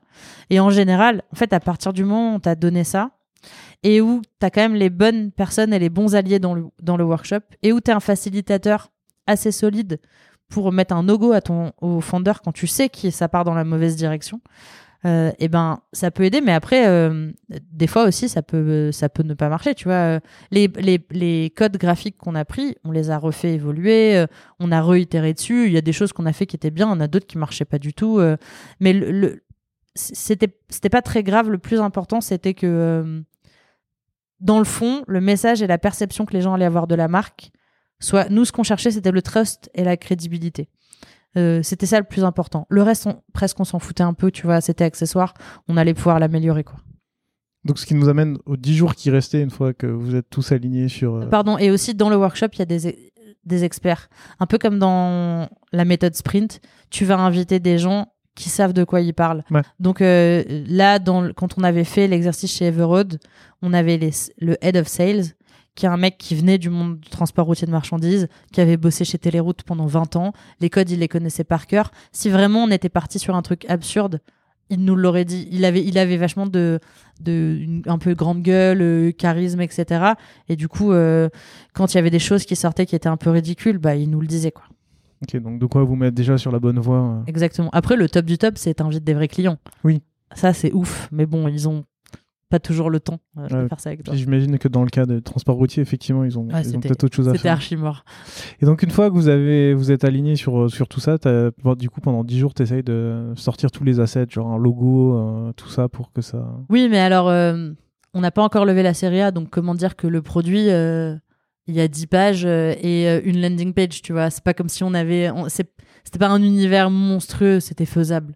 On avait un gros fichier Excel bien moche, où on avait fait la liste de tous les endroits où il fallait tout changer. On s'est rendu compte un an après qu'il y avait encore des logos qu'on n'avait pas mis à jour. voilà, mais, euh, mais, mais ça, c'était pas le truc le plus cool, mais on y est arrivé. Et c'est notamment ça qui m'a permis de recruter Alison. C'est que, une fois qu'on avait défini les codes et qu'on savait qu'on allait se rebrander, on allait avoir besoin de petites mains pour euh, bah, tout mettre à jour partout et puis faire toute la com. Quand tu fais un rebranding, tu l'annonces, etc. Donc tu as besoin de faire des ads, de, enfin beaucoup, beaucoup, beaucoup d'assets. Et euh, si tu prends quelqu'un de senior, euh, il vient, il arrête à bout de deux semaines de sa période d'essai parce qu'il a pas envie de faire ça. Si tu prends quelqu'un de junior, tu face à quelqu'un qui est en train d'apprendre et qui va tout tester. Et c'est ce qui s'est passé avec elle. Et du coup, euh, elle a commencé par euh, faire la petite main sur le rebranding et elle a fini, c'est elle qui a revamptool.com et qui a sorti notre charte graphique. Ah ouais Donc euh, c'était cool pour une alternante. Ouais. Franchement, elle a, elle a, elle a eu des beaux, des beaux achievements. Est-ce que du coup, elle a, elle a bossé aussi avec euh, du coup, Gauthier, qui était arrivé en tant que product designer Oui. après, pour euh, que cette brand s'insuffle dans le produit? Exactement. Gauthier, euh, quand il est venu très vite, je lui ai passé le relais sur le design system Et euh, ben, on n'était que trois, donc en fait, ils étaient assis côte à côte, ils ont beaucoup bossé ensemble. Euh, on n'avait pas tout à fait, on n'avait pas la, en vrai, il n'y avait pas le design system sur le point .com parce que euh, c'était pas le, même code.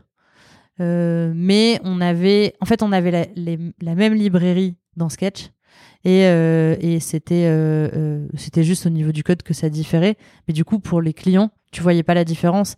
Et ça, c'est ouf, quoi, quand tu tu t'arrives à faire quelque chose d'uniforme. Bon, le produit, ça dépendait des pages, hein, parce que quand quand moi j'ai quitté Everode, on n'avait pas encore migré tout le tout le design system.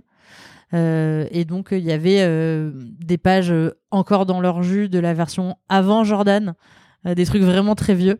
Et puis il y avait des choses qui étaient nouvelles. Euh, et ça, c'est un truc où je me suis pas mal pris la tête. Euh, comment t'implémentes un design system Tu vois, la, la, cette phase un peu hybride où t'as pas fini la migration. Ouais.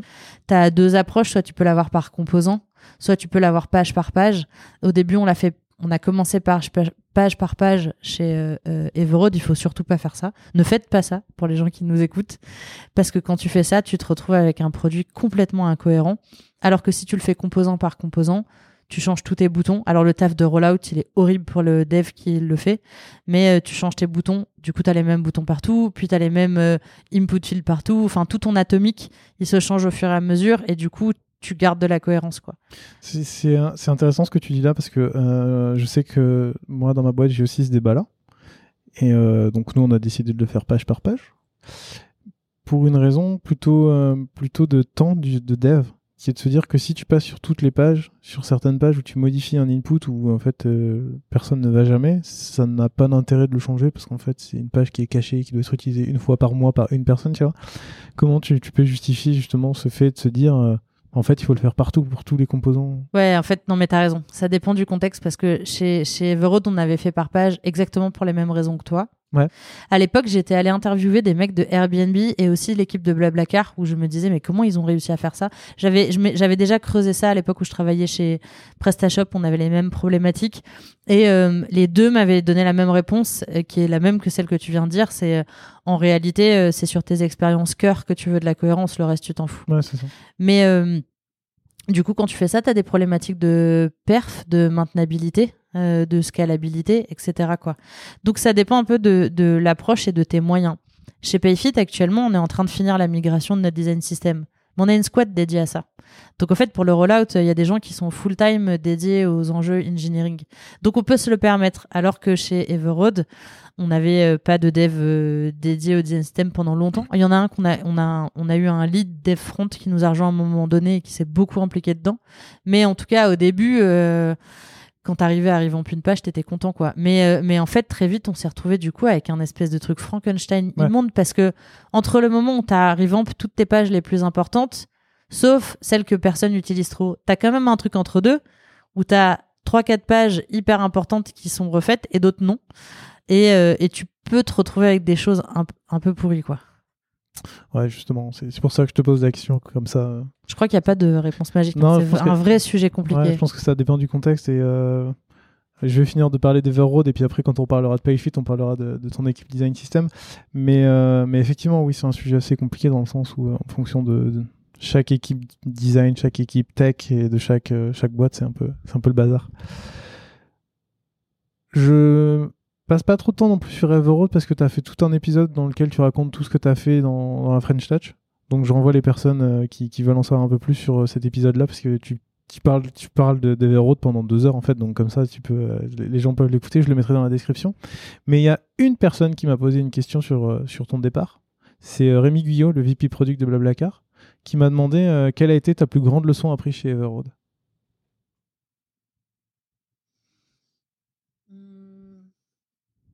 Je, je réfléchis parce qu'il y en a eu beaucoup en fait. euh, Enfin, Je je- plusieurs. J'étais, ouais, j'étais, je suis pas là, j'étais pas du tout la même personne euh, avant et après euh, Everroad. Euh, Il y a des enjeux, il y a, il y a y a des sujets humains et design. Sur les leçons design, bah, alors, commençons par ça parce que Rémi, il a joué un rôle important. Euh, Rémi Guyot, je le considère vraiment comme un mentor, même si euh, On est peu en contact. On se doit se parler euh, deux fois dans l'année. Mais en fait, à chaque fois, je le je l'ai souvent sollicité depuis PrestaShop. C'est Sébastien Levaillant qui nous avait mis en contact. Donc, je le sollicite de temps en temps euh, pendant ma carrière quand je sens que je suis vraiment sur des points de blocage. Il a toujours réussi à les débloquer. Et donc, euh, quand j'ai rejoint Everode, au début, je m'étais dit, je vais prendre un UX, un UI. Je voulais des rôles comme ça, un peu comme dans une agence. Et il m'avait dit, fais pas ça. Parce qu'en fait, si tu fais ça, tu partiras jamais en vacances. Euh, parce qu'en fait, tu vas créer une chaîne où tu auras que des bottlenecks, mm. euh, où ils s'attendront les uns les autres. Euh, tout le monde sera indispensable. Ça va être compliqué. Prends plutôt des profils product design, des profils hantés qui touchent un peu à tout. Tu n'auras pas d'experts tout de suite. Tout ne sera pas parfait, mais tu pourras leur confier des expériences à part entière et tu pourras te reposer sur eux. Et en fait, ça m'a ça m'a poussé à beaucoup reconsidérer la manière dont je pensais les équipes design. Je pense que j'avais un regard un peu binaire où je m'étais dit, ben, une bonne équipe design, tu as une personne avec euh, une, euh, une euh, expertise. Et je sais que c'est un, truc un peu à la mode. Flupa, cet été, avait un peu axé ça autour des, des orga design, comment ça évolue. et là, chez, chez Payfit, je me suis beaucoup, beaucoup posé la question autour de ça. Mais c'est chez Everode que ça a commencé à émerger. Euh, et en fait, la plus grosse leçon pour moi, ça a été euh, de travailler sur euh, l'ego des gens, donc m'assurer que les gens ne fonctionnent pas à l'ego. Et il y a beaucoup d'ego dans le monde du design, mais mais il y a un, un enjeu d'avoir des designers qui acceptent de reprendre des choses qui ont été amorcées par d'autres, de donner ce qu'ils ont déjà commencé et de pas s'enfermer dans des cases euh, produits brand. En tout cas, quand tu es dans une startup ou une scale-up, c'est important parce que tu es en transformation tout le temps. Et du coup, je pense que ce qui a marché avec Gauthier, Allison et, moi, c'est que tous les trois, on s'est dit, OK, on, récupère quelque chose d'autres designers qui étaient là avant nous. On va le transformer en quelque chose. Des fois, ce sera imparfait. On fera des, des, switches et on s'est tous retrouvés à des moments. On a fait un peu de la brand, un peu du produit. On a partagé des trucs. Et finalement, euh, euh, Alison, elle était très junior, on lui a confié des, des trucs de senior. Des fois, elle, elle, souffrait un peu, des fois, elle y arrivait très bien. Euh, pareil pour euh, Gauthier, pareil pour moi. Et finalement, euh, je pense qu'une leçon que j'ai eue, c'est quand je suis avant chez PrestaShop, j'imagine que quand un head of design, il va tout sauver. Puis après, je me suis retrouvée head of design, je me suis rendu compte qu'en vrai, tu sais pas ce que tu dois faire parce que tous les challenges que tu as, ils sont toujours nouveaux et que tu n'as jamais été confronté, en tout cas dans tes débuts en tant que, que manager. Donc tu fais un peu comme tu peux. Et, euh, et en fait, euh, peut-être la, la, meilleure chose à faire, c'est de euh, s'abstraire, tu vois, des des mythes qu'on peut avoir ou des convictions trop fortes qu'on peut avoir et être un peu ouvert à explorer, à tester des trucs qui n'existent pas vraiment et qui sont un peu entre deux. ça, c'était cool. Une autre, une autre chose que j'ai appris, c'est que il faut se rapprocher du business et des customer euh, success. Euh, chez PrestaShop, je suis complètement en silo, je suis dans le produit, donc j'essaie de casser des silos entre designers. Mais je me pose pas trop la question de l'expérience client. Je suis déjà l'expérience utilisateur et si j'arrive à faire un truc qui fait sens, c'est déjà incroyable. Chez euh, je vais me poser la question de l'expérience client et me rendre assez vite compte que euh, le fait que j'ai pas fait d'études et que donc je je connais pas les tous les acronymes. Je, je, me je suis au codir quand je suis chez Everode. Donc je me retrouve face à des mecs qui m'impressionnent beaucoup, beaucoup. Euh, qui ont euh, euh, des gros backgrounds pour certains, qui utilisent des mots très compliqués et je comprends rien. Et ça va me prendre énormément de temps de rattraper pour bien comprendre les enjeux autour du business, comprendre ce qui se passe côté opération, comprendre comment ça fonctionne côté CS. Et euh, je pense que je, si c'était à refaire, je me serais beaucoup plus impliquée avec les autres départs que je l'ai pas assez fait. J'étais tellement omnibulée à l'idée de il faut qu'on construise un super truc côté design qu'au final on a réussi à faire des choses très cool côté design mais on était quand même beaucoup trop loin euh, des enjeux business, euh, euh, customer success. Et chez Payfit, j'essaie de de changer ça et donc d'avoir une approche beaucoup plus euh, systémique, beaucoup plus holistique, et je me rends compte que ça donne dix fois plus de puissance au design. Et du coup, on a eu un scale assez phénoménal euh, chez Payfit, mais certainement parce que on essaie d'approcher euh, l'expérience client tout entière et de justement par péter les barrières, être beaucoup plus fluide, etc. Donc il y a, des, y a des, des, des perceptions comme ça qui ont changé de mon côté. Et du coup, il y a un autre truc que j'ai appris, c'est qu'en fait, au Codir, souvent les gens ils savent pas ce qu'ils font. Euh, C'est-à-dire que je, moi, je voyais euh, tous ces mecs blancs de 40 ans qui étaient dans des salles vitrées fermées. euh, des fois, ils tiraient les rideaux. Et je me disais, waouh, c'est des trucs un peu nébuleux comme ça, de, de gens trop forts qui génèrent des millions. Et puis après, tu te retrouves dans un codir et tu te rends compte que, ben, en fait, dans une startup, c'est que des paliers. Tu montes et tu te heurtes à des murs et tu essaies de passer les paliers. À chaque fois que tu les vois, tu as l'impression qu'ils sont trop gros et finalement, tu arrives à les franchir. Et que, en fait, tu as des, des espèces de cellules de crise permanentes avec des gens euh, qui font ce qu'ils peuvent, Mm. qui ont leur propre biais. Euh, souvent dans les startups et les scale-up, les gens sont très jeunes en plus. Donc euh, tu te retrouves avec des personnes qui ont parfois... euh, Alors le, au codir, c'est peut-être différent pour, en fonction des players. Souvent tu as des gens un peu plus solides qui ont un peu plus de bouteilles. Mais quand même, souvent tu vas te retrouver face à des personnes qui ont euh, 4-5 ans d'expérience. C'est la première fois qu'elles sont face aux problèmes qu'elles doivent résoudre. Et euh, du coup, des fois, ils font des, des, des, des, bons des fois ils ont des bons choix et des fois vraiment c'est n'importe quoi.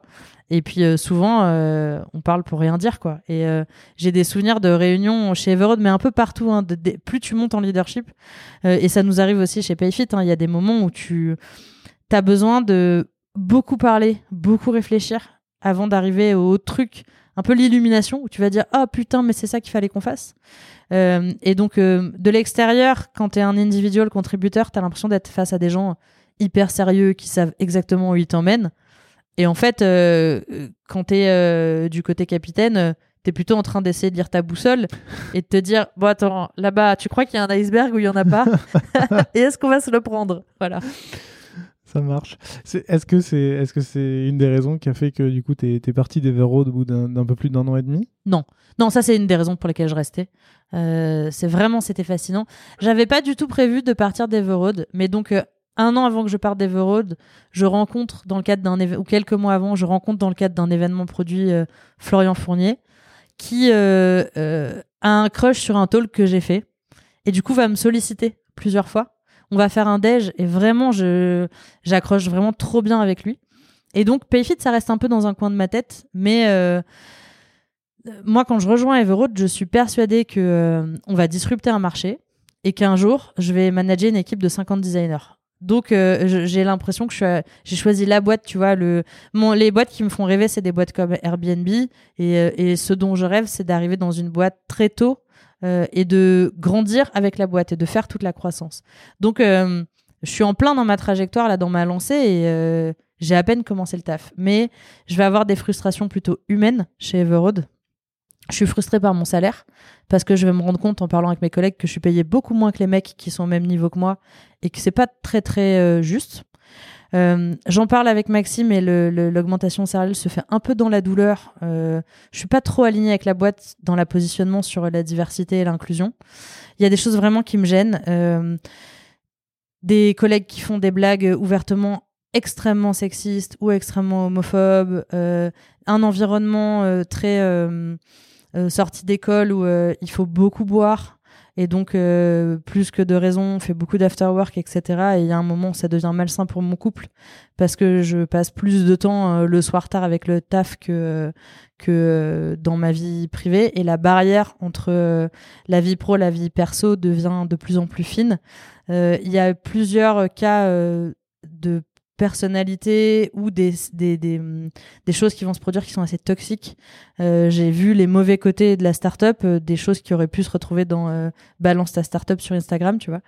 Et, euh, et je suis pas d'accord du tout avec ça. Je pense que vraiment l'histoire du salaire, c'est un truc qui me fait vriller parce que je trouve que c'est tellement injuste. L'écart de salaire entre les femmes et les mecs au codir, c'est enfin moi je trouve ça indécent. Peut-être qu'ils auront des bonnes raisons euh, à expliquer, mais moi je trouve ça vraiment indécent. Et, euh, et j'ai une perte de confiance quand je le découvre en fait, où j'ai vraiment l'impression de m'être fait carotte. Euh, et euh, et du coup, quand Payfit m'approche, ça arrive à un moment Alors, où je suis un peu. Je, je me permets- je te coupe juste dans, dans ton élan parce Ouais. qu'il y, a- il y a une des questions qui m'a été posée sur Twitter. C'est, euh, t'as vu, il y a pas, y a pas longtemps, il y a l'étude, la Product Conf qui est sortie. Et dans celle-ci, il y a à nouveau une, il y a le gap salarial entre les hommes et les femmes. Et euh, du coup, c'est Hélène qui m'a posé cette question, qui était un peu, euh, ben, quel était, euh, quel était ton ressenti là-dessus? Et euh, Bah, qu'il est vrai du coup. mais non, bah oui, ça, Voilà. effectivement, mais Il est vraiment vrai. que- comment, euh, toi, aujourd'hui, en tant que VP, comment tu fais, par exemple, dans, ta, dans, ton équipe pour faire en sorte que ce gap soit, soit le plus faible possible? On a un carrière pass et on a une grille de salaire. Alors là, on est confronté à un truc où, au début, quand j'arrive, je, fais les 10 premiers recrutements dans un laps de 4 ou 6 mois. Ils arrivent tous en même temps, donc je me fais une grille et ils sont tous payés pareil, c'est assez facile. Euh, mais c'est quand même pas un plus du tout un exercice facile aujourd'hui pour plusieurs raisons. Une, c'est la diversité dans l'équipe. Je tiens vraiment à ce qu'on ait de la diversité, mais du coup, euh, je te donne un, cas qu'on a eu. Euh, Nino, qui a 20 ans d'expérience dans le design, qui euh, a pas un profil UX design du tout, grosse appétence pour la UI et l'illustration, grosse expérience en web design, euh, mais en product design plutôt un niveau junior à l'époque et en même temps très très solide euh, sur du design visuel. Mais il a un poste de product designer. Et à côté de ça, on va avoir euh, Sylvie, école de design, expérience de designer. Elle a euh, dix fois moins d'expérience que lui, c'est-à-dire qu'elle a, elle a, elle a peut-être quatre ans d'expérience en design, il en a une vingtaine. Mais elle, elle est product designer. Donc elle arrive, elle a déjà une culture produit. Elle est solide en produit. Tu les payes pareil ou pas? À toi de me répondre. bah, franchement, c'est dur. Hein. C'est dur. et, et, du coup, la, la grille de salaire et ce qui va acter le, choix des salaires pour les players. Il y a une partie liée aux skills que tu as dans le Carrière Pass. Il y a une partie qui est liée à euh, l'engagement, le, tu vois, le, l'énergie euh, que va déployer la personne. Et euh, tu as une partie sur sa valeur qu'elle apporte. Donc en fait, Nino, il était payé comme un product designer mid même si euh, il n'avait pas encore toutes les skills qu'il avait sur le Carrière Pass, parce qu'en fait, il arrivait quand même avec euh, une valeur que personne d'autre n'avait. Mhm. Ça, ça se, ça se valorise, tu vois. Donc en vrai, euh, il y a, t'aimerais que les gens soient aussi faciles qu'un calcul mathématique et qui rentrent dans une grille vraiment figée. Et puis après, il y a, ben, en vrai, tu gères des humains et du coup, euh, ils ont tous des histoires. Et plus tu as de la diversité, plus tu te retrouves avec des personnes très expérimentées, mais avec une grosse lacune dans quelque chose, ou avec une grosse expertise, mais tu sais pas trop combien ça vaut. Et, euh, en fait, tu peux te retrouver avec des players qui vont dire, mais attends, euh, pourquoi lui, il est payé plus que moi? Et tu as intérêt à être capable d'expliquer ça. Et là, le, la chose à laquelle on est confronté actuellement, c'est que tant que tant que je manageais toute l'équipe, je savais, je décidais de qui était payé combien. Mais là, on a des directeurs qui recrutent des individuels contributeurs, voire des managers ou, des leads. Et, euh, donc, ils, se, ils font eux-mêmes les choix de qu'est-ce qu'ils offrent comme package, etc. Donc, on là, on est encore assez petit pour réussir à s'aligner, mais on, est, plus d'une vingtaine. Je sais que l'année prochaine, quand on aura dépassé la barre des 40, il y a un moment donné, moi, je regarderai plus euh, salaire par salaire, qu'est-ce qu'on propose à qui. Et, là, comment on va faire pour avoir à la fois énormément de diversité dans les profils et à la fois quelque chose d'extrêmement juste entre les gens? Eh ben, euh, j'ai pas encore. Euh, si quelqu'un a la solution, je prends parce que moi, je l'ai pas encore trouvé la formule mathématique. Ça marche. On, va revenir là-dessus quand on va parler de ton équipe justement, juste pour, pour comme j'ai comme j'ai digressé la raison pour laquelle du coup tu as quitté Verroad, c'est euh, c'est que euh, c'est tout ce que tu disais tout à l'heure. en gros, c'est un, un, environnement qui est plus du tout sain pour ma vie perso. Un épuisement, mais un épuisement hardcore parce que euh, on, en un an et demi, on fait un rebranding, deux levées de fonds, on construit l'équipe design, on réorganise le produit, on pose tous nos frameworks, on fait évoluer aussi notre business model on ouvre un pays, c'est énorme. Mm. On déménage, euh, on définit les valeurs de l'entreprise. Puis dans les petites scale-up, tu fais un peu de tout. Donc, euh, tu fais pas que du design, en fait. Quand tu es head of design, tu participes à euh, la structure de carrière passe de ta boîte, les systèmes de performance review de l'entreprise, beaucoup de RH, tu fais des événements, enfin voilà. Et, et en fait, euh, ma life, c'est euh, bosser 10 euh, heures par jour, 12 heures par jour. Le, fondeur vient de chez Rocket Internet, donc tu as quand même une culture de tu bosses dur, mm. vraiment très dur, et tu, tu sacrifies beaucoup pour la boîte. Et donc, je suis très, très, très fatiguée au bout d'un an et demi. Plus, ce truc des salaires me, me met vraiment en colère. J'ai vraiment un grand sentiment d'injustice. Et c'est pile à ce moment-là que Payfit me relance. Et Payfit a évolué et ils sont plutôt en train de se dire non mais en fait il faut vraiment qu'on soit centré euh, utilisateur. Et donc ils arrivent en m'offrant un peu euh, tout le truc qui fait rêver. C'est à dire que ça fait des mois qu'ils me chassent. Euh, donc ils ont vraiment envie qu'on bosse ensemble. Ce qui fait que je me dis waouh alors si les fondeurs ont autant envie d'avoir des designers déjà ça ouvre des portes. Ils viennent de lever de, de l'argent donc ils ont beaucoup d'argent. Ils ont des gros moyens et puis, euh, euh, dans les gens qui chassent pour le poste de VP produit, il y a Sébastien Levaillant avec qui j'ai bossé chez PrestaShop et j'ai adoré. Enfin, il y a un mélange, il y a plein de choses qui font que je me dis, wow, ça a l'air quand même vraiment cool. Et puis finalement, le salaire qu'ils vont me proposer, c'est un salaire euh, juste au prix du marché, euh, beaucoup plus important que celui que me propose Everode. Et du coup, bah là, ça, enfin, tout ça pour dire que c'est pas qu'une histoire d'argent mais l'argent, pour moi, c'était lié euh, à la confiance que j'avais. Euh, donc, il avait, une... c'était plus une histoire de confiance que de thunes. Et il y avait aussi une histoire de moyens. Euh, chez Everode, on était petits. Je les ai rejoints en pensant qu'on allait scaler l'équipe design. En fait, finalement, à la fin, on était toujours une toute petite équipe design avec des challenges de plus en plus gros. Donc, c'était de plus en plus dur. Hein, on était de plus en plus stretch. Et, et, chez Payfit, bah, je repars de zéro parce qu'il y a que un product designer en poste. Euh, deux du coup entre temps parce que j'en recommande un etc mais euh, mais en gros au moment où j'arrive ils sont deux. Et euh, il y a quand même tout à reconstruire mais les moyens sont différents.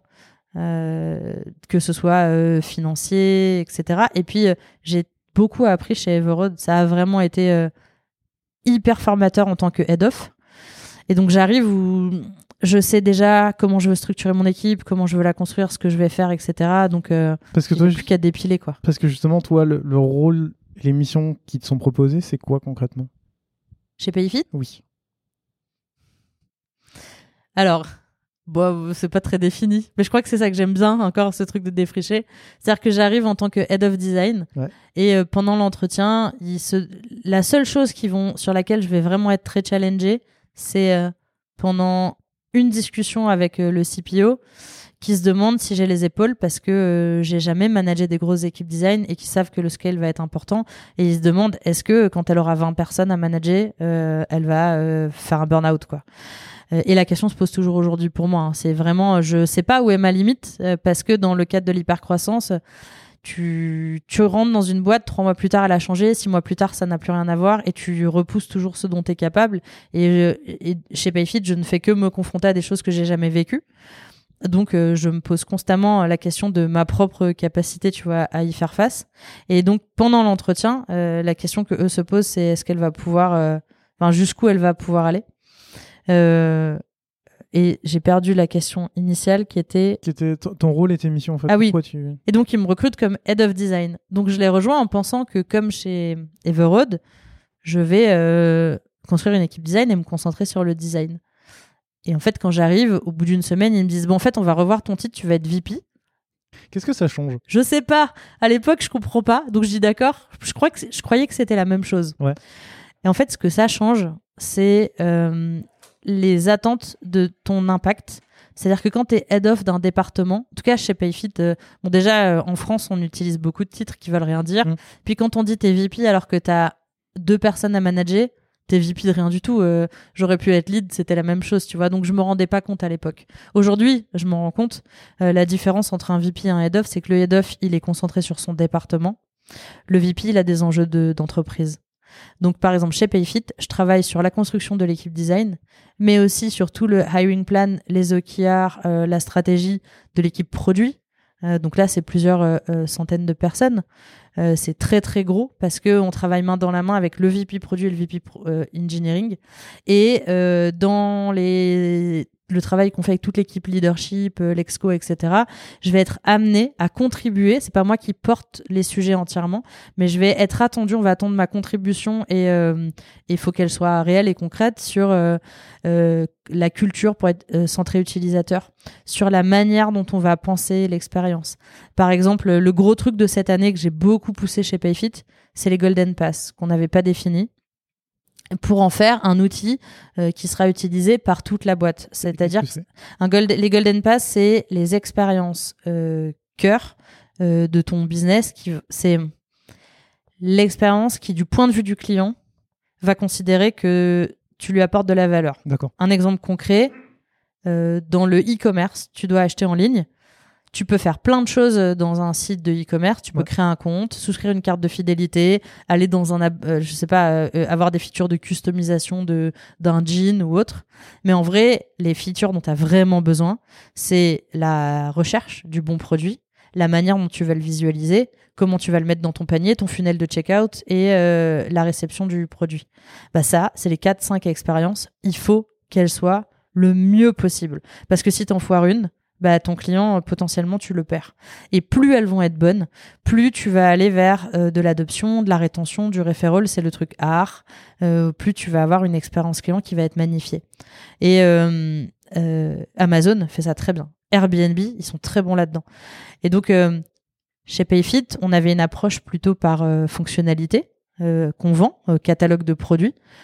Et donc, le- mon travail de VP, il a consisté cette année à pousser les départements à considérer que euh, customer onboarding, c'est pas un truc qu'on vend, mais c'est une des expériences cœur dont on a absolument besoin pour faire de la rétention, pour faire de l'adoption, de l'acquisition. Et donc, l'adoption, le, le customer onboarding, ça doit être porté autant par le produit que par le customer success. Et donc, il faut qu'on les fasse travailler ensemble. Donc, en fait, mon, mon job, c'est pas de, je suis pas une ops et je suis pas une chef de projet. Mais mon travail, il a plutôt consisté à percevoir ces expériences, être capable de les mapper et de les partager à la boîte pour que derrière eux puissent s'en saisir et en faire quelque chose. Donc c'est réussir à euh, avoir la perception euh, à 360 de ton expérience client, de tout le cycle de vie des clients, aller identifier qu'il faut travailler sur du delight ou sur des basiques ou sur des expériences cœur et être capable derrière d'en faire quelque chose dont l'entreprise va pouvoir se saisir et transformer ça derrière en quelque chose de concret. Très clair. Alors, si on vient à, à tes débuts, j'imagine qu'avant de faire tout ça, comme tu l'as dit, euh, il y avait un product designer, il me semble qu'il y avait aussi une brand designer. Vous étiez, Exactement, vous étiez trois dans l'équipe.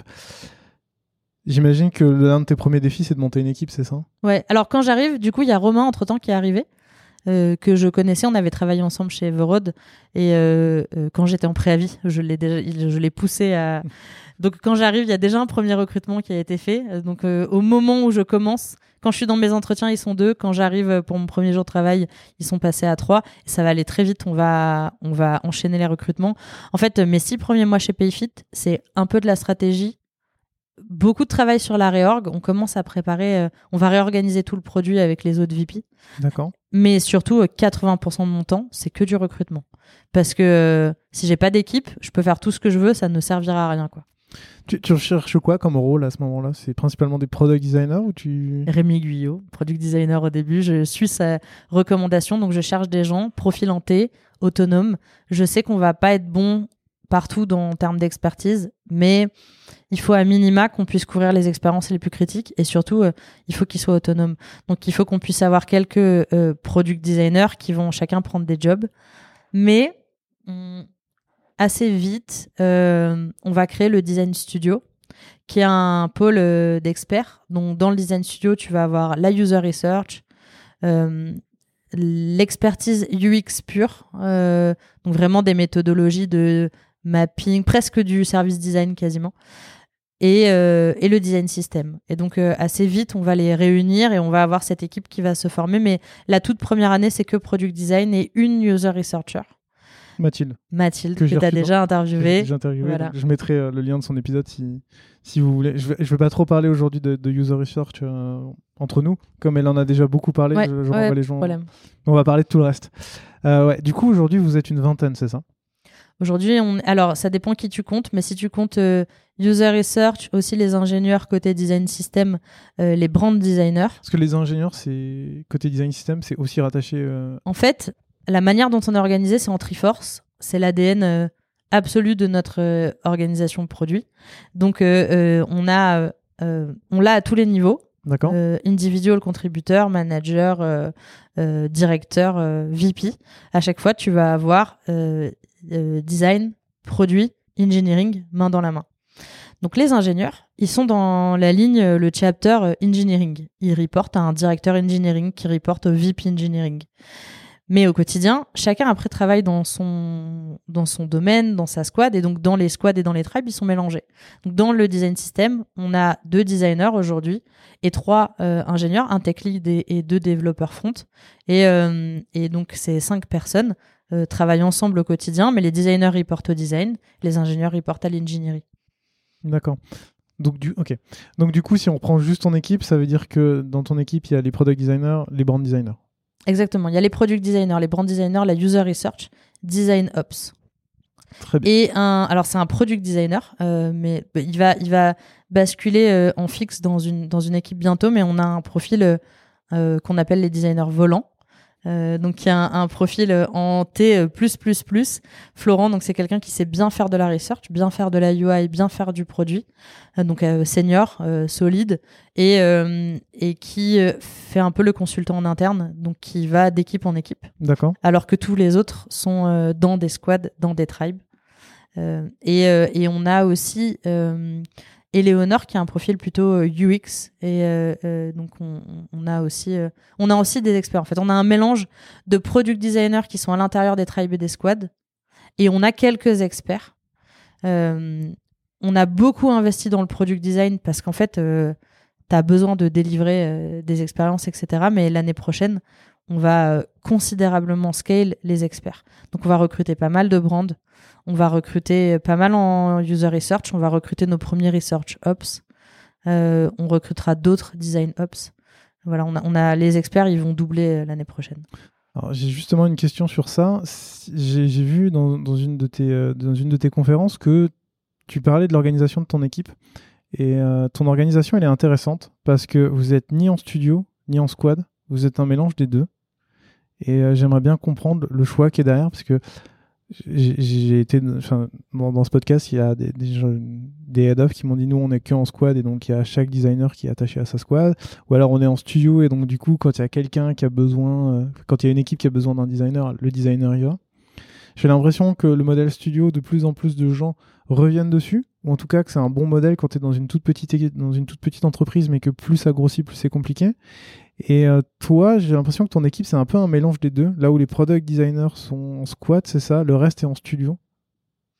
Alors, à la base, quand je crée le design studio, en fait, mon rêve, à moi, c'est pas tellement euh, le process d'un studio. Mon rêve à moi, c'est euh, l'innovation. Et donc d'avoir des équipes qui font que rêver. Je suis plutôt une rêveuse, j'ai besoin de me projeter sur le long terme. Et en fait, je m'aperçois, j'arrivais pas à le conscientiser, mais c'est peut-être depuis cette année que vraiment c'est devenu flagrant pour moi. Rêver quand tu es dans un contexte de scale, c'est quasiment impossible, c'est extrêmement difficile parce que tu as tout à construire très vite, beaucoup, tu stretch euh, énormément. Et en fait, ces temps de respiration où tu peux prendre du recul et juste te projeter sur le long terme et imaginer des potentiels futurs, etc., eh ben, euh, c'est super, super dur. Et donc, euh, très vite, tu te rends compte que quand tu as du budget, c'est clairement pas pour euh, recruter des gens qui vont rêver au futur de ta boîte. Quand tu as du budget, c'est pour recruter des gens qui vont construire euh, euh, le produit ou l'expérience. quoi.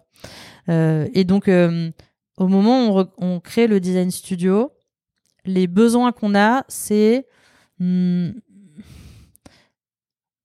d'avoir des gens qui vont être capables d'aller voir ce qu'on ne voit pas quand on est en train de construire les expériences. Donc d'avoir des researchers qui vont parler avec des clients, mais qui vont aller creuser des trucs un peu en profondeur. Ça va être euh, d'avoir euh, une personne, Éléonore de Lusignan, qui euh, côté UX va s'intéresser à nos équipes produits locales, nos équipes produits globales, et qui va rentrer dans les méandres de l'expérience pour aller identifier comment est-ce que tu crées des ponts et des liens entre toutes ces équipes. On va, on, va réussir à explorer des choses, mais ça va être beaucoup analyser comment on fait aujourd'hui pour optimiser euh, et, euh, et, euh, et, être capable d'apporter une meilleure manière de faire aux product designers qui sont des généralistes mais pas des experts.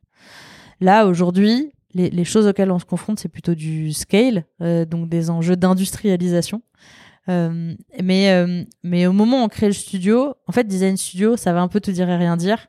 Et donc, euh, ce qui m'allait très bien avec ça, c'était qu'on allait pouvoir tester.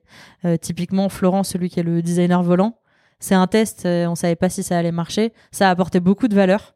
Euh, par contre, le learning, c'est qu'au bout d'un an, il a envie de se poser et de faire partie d'une vraie équipe. Donc, il va rejoindre une, une vraie tribe en fixe et on recrutera d'autres designers volants. Mais il est possible que dans un an, ils, aient envie de se poser et c'est sûrement des rôles qui évolueront comme ça. mais en tout cas, voilà, le design studio, ça permet de faire des, des, des, des, des explorations. mais comment on est arrivé à ça? Au tout début, quand j'ai rejoint Payfit il y a un peu plus de deux ans et demi, avec le CPO, le VP produit et le VP engineering, on part à San Francisco et on va rencontrer des boîtes qui ont déjà fait des gros scales. Euh, Airbnb, Facebook, Uber, Stripe, euh, euh, qui on a vu d'autres On en a vu plein, on en a vu plein. toutes les boîtes qui envoient un peu des paillettes quand t'es un Français, quoi. Et puis, en voyant ces boîtes-là, il y a une PM qui va nous faire un retour d'expérience sur le design qui me marque énormément. Euh, elle nous raconte que chez Uber, d'abord, les designers étaient dans les tribes et dans les squads. Et que euh, ça plaisait beaucoup aux équipes produits parce qu'ils avaient des designers qui connaissaient très bien les expériences sur lesquelles ils travaillaient, qui pouvaient itérer en continu, faire des, des funnels qui étaient de, de mieux en mieux en termes de qualité. Mais par contre, quand tu regardais le produit, tu pouvais presque savoir qui avait designé quoi, tellement il y avait de l'incohérence entre les designers. Donc finalement, ils vont tous les regrouper en studio. Il y a un rebranding qui a fait grand bruit en 2018, je crois, de Uber, où justement ils avaient euh, mergé toute cette équipe et ils avaient réussi à livrer euh, un truc assez ouf en termes de consistency, de guideline. Ça, c'est la magie quand tu mets tous les designers ensemble. Ils arrivent à penser, à conceptualiser le design super loin et à revenir avec des choses assez puissantes. Mais elle nous a raconté, elle, son point de vue de PM. son point de vue de PM, c'était que du coup, quand tu voulais un designer, fallait le demander. Fallait faire la queue, avoir ton ticket qui soit dispo. Quand il arrivait, il connaissait pas ta squad, donc il fallait l'onboarder. Donc tu avais des temps de latence pour avoir la ressource, pour l'onboarder, pour qu'il soit opérationnel. Ça restait quand même pas aussi bien que d'avoir quelqu'un qui était déjà imbriqué dedans. Et de façon, chez Uber, c'est du scale, ils ont pas le time. Donc au final, ils faisaient sans les designers. Et l'ironie du truc, c'est qu'ils avaient investi je sais pas combien pour avoir ce beau rebranding et toutes ces guidelines, pour finalement avoir des équipes produits qui réalisent des trucs sans être passés par un designer. Et donc, euh, ils en revenaient. Et ils en revenaient et ils se remettaient à avoir des, des, des designers impliqués dans les équipes. Et donc, je sors de là en me disant, en fait, il nous faut un truc hybride, quoi. En gros, euh, tu as besoin des deux. Euh, L'un ne va pas sans l'autre. Donc, on, a fait ce choix en staffant d'abord les Triforce, euh, en renforçant l'ADN Triforce pour euh, ne pas se retrouver avec des, choses qui cascadent à l'intérieur d'une squad où tu as d'abord un PM qui bosse dans son coin, après qui passe la main, le designer qui fait que pisser de la maquette, qui passe aux devs, les devs ils arrivent en, fin de chaîne là, personne les a consultés en amont. Enfin ça ça marche pas. Euh, donc on, a plutôt poussé les équipes à avoir une approche un peu qui est la règle du Linux où euh, ni gourou ni rockstar, tout le monde bosse main dans la main. Et en vrai, euh, tu peux être PM et faire du design, être ingénieur et, et aimer euh, interviewer des clients. Il n'y a pas de règle, c'est à discrétion de l'équipe. Donc les ingénieurs font même de la recherche. On a des, des, des, ingés qui font des interviews clients, qui font des tests utilisateurs. Ouais, ça peut arriver. On a des, des PM qui font des maquettes dans Figma. On a et on a on n'a pas encore de designers avec des profils très très tech, mais on en parlait justement ce matin avec une des design directeurs et on va on va tester ça euh, d'avoir des, des, profils un peu euh, un peu tech UX développeur ou tu vois euh, designer voilà. On va peut-être essayer de, de, on réfléchit à des, des profils un peu comme ça. Mais en tout cas tu peux avoir des profils mix et euh, euh, d'un autre côté on a le design studio mais là le, le design studio ça marche plus. Euh, ça marche plus parce que on l'a pas fait grandir l'année dernière. Mais l'orga a énormément grandi. Et du coup, nos besoins, là, ils sont pas plus juste d'avoir des bonnes pratiques, c'est vraiment des besoins d'industrialisation. Aujourd'hui, on a, euh, on a, euh, je sais même pas combien de squads, mais on a beaucoup de squads avec des Triforce dans toutes ces squads. Et donc, tous ces gens font de la user research. Et euh, comment tu fais quand tu as euh, que, entre guillemets, 7000 clients? C'est pas c'est pas si énorme que ça par rapport à des équipes où tu as des dizaines de gens qui veulent tous parler avec tes clients. Et, euh, et, donc euh, voilà, comment tu industrialises ça Comment c'est un peu le lien avec l'atomic research. On, va pas parler de ça, je sais, mais en tout cas la différence entre le, moment où tu fais le podcast avec Mathilde et où elle est un et aujourd'hui, c'est que là on arrive à un stade où on n'a pas besoin, enfin on a besoin d'avoir des user researchers clairement, mais on a aussi beaucoup besoin d'avoir des research ops. et d'avoir une approche hyper systémique de la research, du design system. Notre design system, là, on est arrivé au stade où la migration est bientôt terminée, tout l'atomique est posé. Et eh ben là, maintenant, il faut passer au niveau d'après où euh, tu crées des organismes extrêmement complexes, où tu systémises, euh, voire où euh, l'équipe design system elle a un impact qui va bien au-delà de juste livrer un UI kit. C'est vraiment ce qu'on aimerait faire. On vise un truc un peu comme Polaris de Shopify. la North Star, c'est d'avoir un, une plateforme où on a tous les assets, brand, design visuel, graphique, tone of voice, content, tout centralisé ensemble. Et notre équipe euh, Midnight, là, elle, a des impacts sur euh, l'accessibilité, sur la maintenabilité, sur la performance, sur la sécurité. En fait, euh, ton design system, il, peut apporter une valeur monstrueuse qui va bien au-delà de la cohérence de, du front-end, de la cohérence visuelle. Quoi. On va en reparler. la, pour, juste rester un peu sur les squads et les, studios, tu es en train de dire que chaque, euh, du coup, chaque product designer est dans sa squad et il y a un studio donc pour l'instant qui, va changer. La, question que je me posais quand j'ai vu cette organisation, c'est comment tu fais pour que toutes tes équipes travaillent ensemble et surtout pour que euh, il y ait une cohérence qui, serait, qui reste entre toutes les équipes parce que quand on parle de squad, moi j'ai l'impression que tu as un peu des silos, tu as des gens qui sont au-dessus qui vont parler avec chacune des personnes qui est dans ce silo, mais comment les personnes parlent entre elles pour se dire ah bah ok on a un design system donc euh, je sais pas le bouton sera toujours le même mais comment on s'assure que par exemple euh, je pense à Apple, à chaque fois que tu, ouvres un produit différent sur Apple et que tu as une modale d'erreur, ben, sur une, le bouton il est rouge, sur l'autre, le bouton il est blanc, il y en a un, il est primaire, il est secondaire. C'est exactement tout le temps les mêmes, mais l'UX en tant que tel n'est pas la même. Comment, comment tu t'assures que toi, tes équipes, elles travaillent toujours ensemble et qu'elles restent bah, dans cette cohérence totale pour qu'on se dise c'est tout le temps la, même chose et c'est pas été designé par un tel ou un tel. Déjà, c'est hyper, hyper difficile et plus tu grossis, plus c'est dur.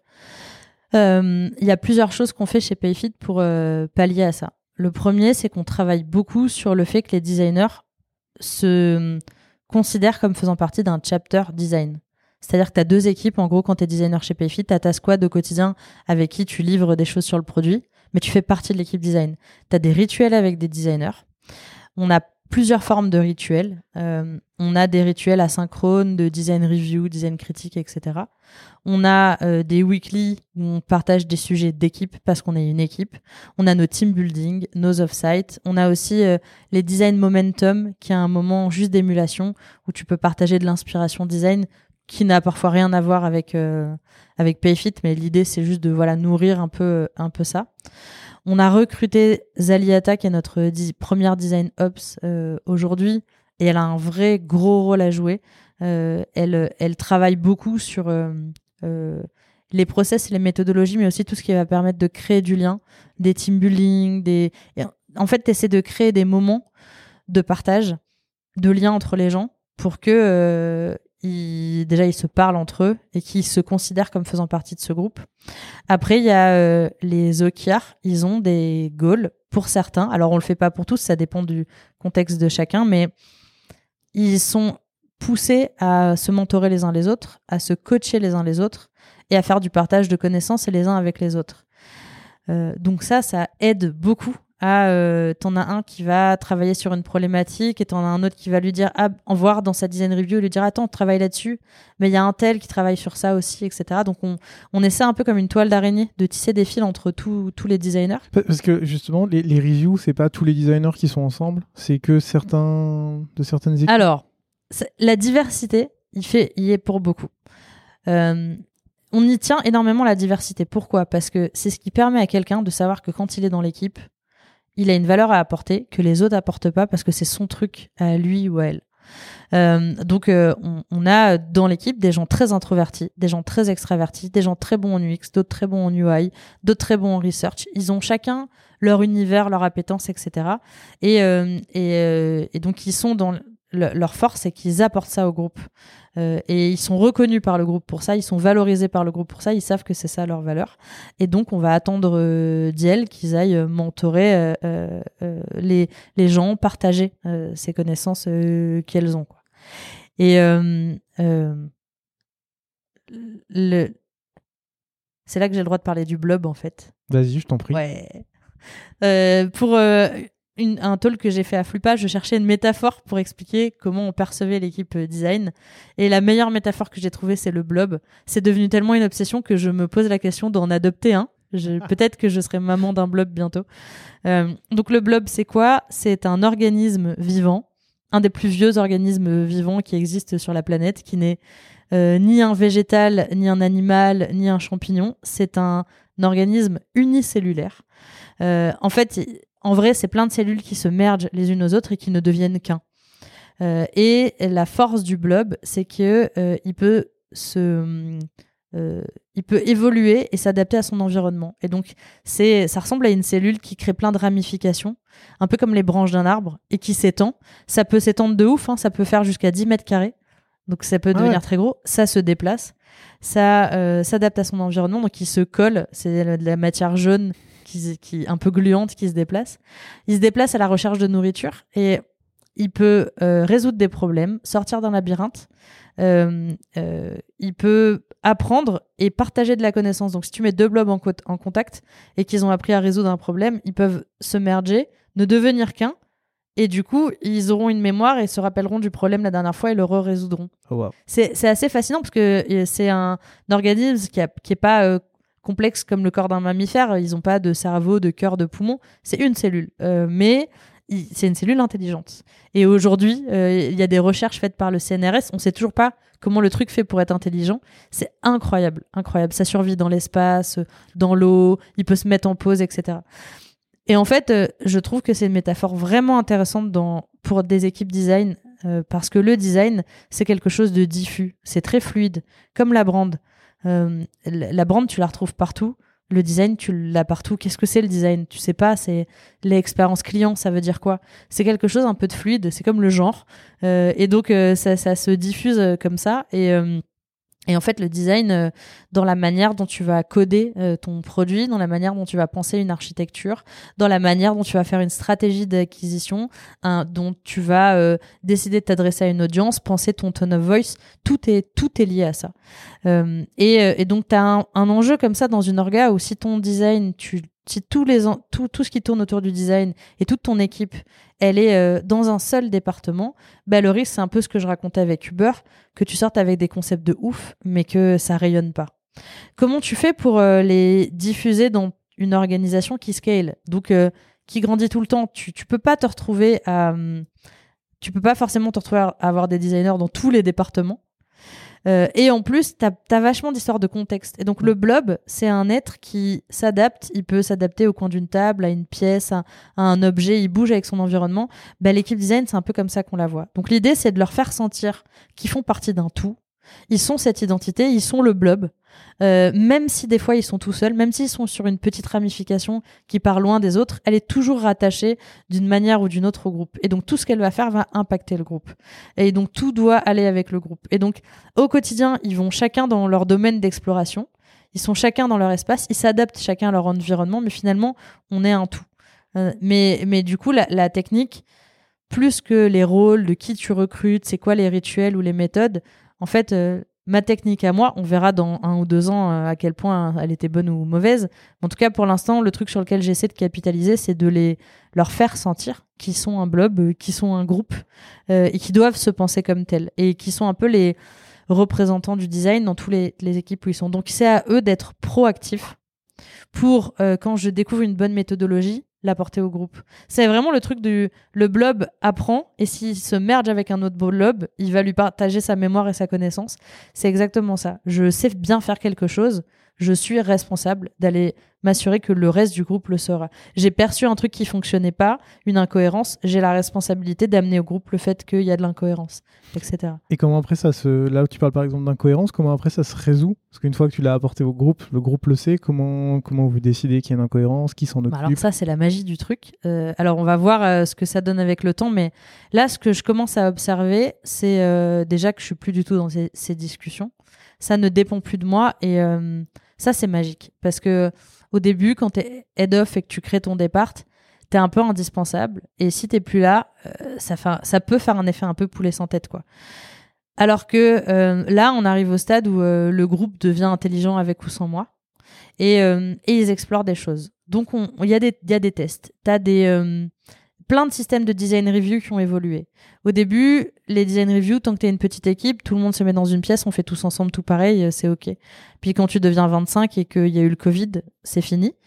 Et, et du coup, bah, ils explorent et euh, tu vas avoir une squad où ils vont se mettre à tester un format de co-design sur Figma. Donc ils ont testé un truc, je sais plus comment ils ont appelé ça, c'est Gwendoline euh, Sonzioni qui l'a inventé. C'est un système où tu as un designer qui design une expérience, qui fait une design review, et tous les designers qui y participent vont lui dire alors ici ton système de search, je pense qu'il n'est pas optimal, je le prends. Je reviens vers toi dans une semaine avec une proposition. Ici, ton design d'interaction, peut-être tu pourrais faire autrement. Je reviens vers toi dans une semaine. Et en fait, chacun prend des petits morceaux. En plus de sa charge, en fait, ce qu'il a à son niveau à lui, c'est penser juste un petit problème. Et il revient une semaine plus tard auprès de son collègue. Et le collègue, une semaine après, ben en fait, euh, il a 20 euh, idées d'amélioration. Donc, c'est pas juste dire au designer ça, ça va pas, ça, ça va pas. C'est tout le monde t'apporte, est proactif pour t'apporter des idées de solutions. Et finalement, le designer, à la fin, il a juste à prendre les meilleures idées de chacun. Et ça lui fait un truc hybride qui fonctionne bien. Donc ça, c'est un truc qu'elle a testé, elle, dans sa tribe. Et euh, qui a créé pas mal d'émulations. C'est vraiment chouette. On a aussi, d'un autre côté, Sylvie, qui est côté design system, qui va proactivement faire toutes les design reviews de tous les on a des trucs un truc asynchrone où tu peux montrer ton projet en ligne. Et donc elle va aller voir le travail de tout le monde et euh, spontanément euh, pousser pour aller les aider. Mais on n'a pas une approche un peu euh, stricte comme ils ont chez Blablacar. Et on n'a pas encore un système d'inner sourcing hyper puissant. Je pense qu'il va falloir qu'on le mette en place à un moment donné. Mais pour l'instant on est plutôt sur un truc où tu peux être un contributeur si tu veux ou tu peux solliciter pour qu'on t'aide. En fait, c'est fluide. on les laisse gérer. Et, euh, et là, on est au stade où il y a plein d'émulations, il y a plein de trucs qui sortent de ça. Et je pense qu'il y a des idées qui seront scalables, d'autres qui le seront moins, et qu'il y a des bonnes pratiques qui resteront, et d'autres qui mourront, et d'autres qui apparaîtront, et c'est OK. Quoi. Comment tu fais pour pas qu'il y ait à terme une inertie où tu te dises euh, bon, ok, c'est c'est pas grave, je vais pas le présenter, je vais continuer dans mon coin. Je trouve ça, en fait, dans ce que tu dis, je trouve ça intéressant, la métaphore, la façon de faire, où j'ai l'impression qu'il y a toujours de l'émulsion, là où dans d'autres boîtes où j'ai pu travailler ou que j'ai pu voir, t'as un, un moment une espèce de latence qui s'installe et puis tu commences à dire bon c'est pas grave on va laisser comme ça. Et puis dans ton équipe j'ai l'impression qu'il y a tout le temps de l'émulsion que ça essaye toujours. Comment tu alors, il y a un truc d'ADN d'équipe, c'est quelque chose qui est encouragé, etc. Donc, ça aide.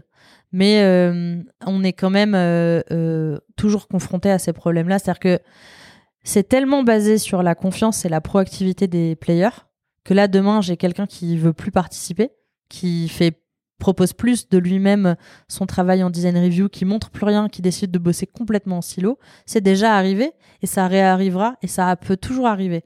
Un designer qui a un peu pas le moral ou qui se met un peu la pression ou euh, ceux qui plus le groupe grossit, plus ça devient difficile de montrer ton work in progress. Donc syndrome de l'imposteur, blablabla. J'essaie de montrer un truc parfait, au final je me retrouve à designer seul dans mon coin. Euh, et là, la manière de pallier à ça, il n'y a pas de manière magique, mais il y a déjà un vrai enjeu sur les gens que tu recrutes et sur leur euh, état d'esprit. Il y a un vrai enjeu sur comment tu les onboards pour bien les faire rentrer dans cet esprit hyper collaboratif.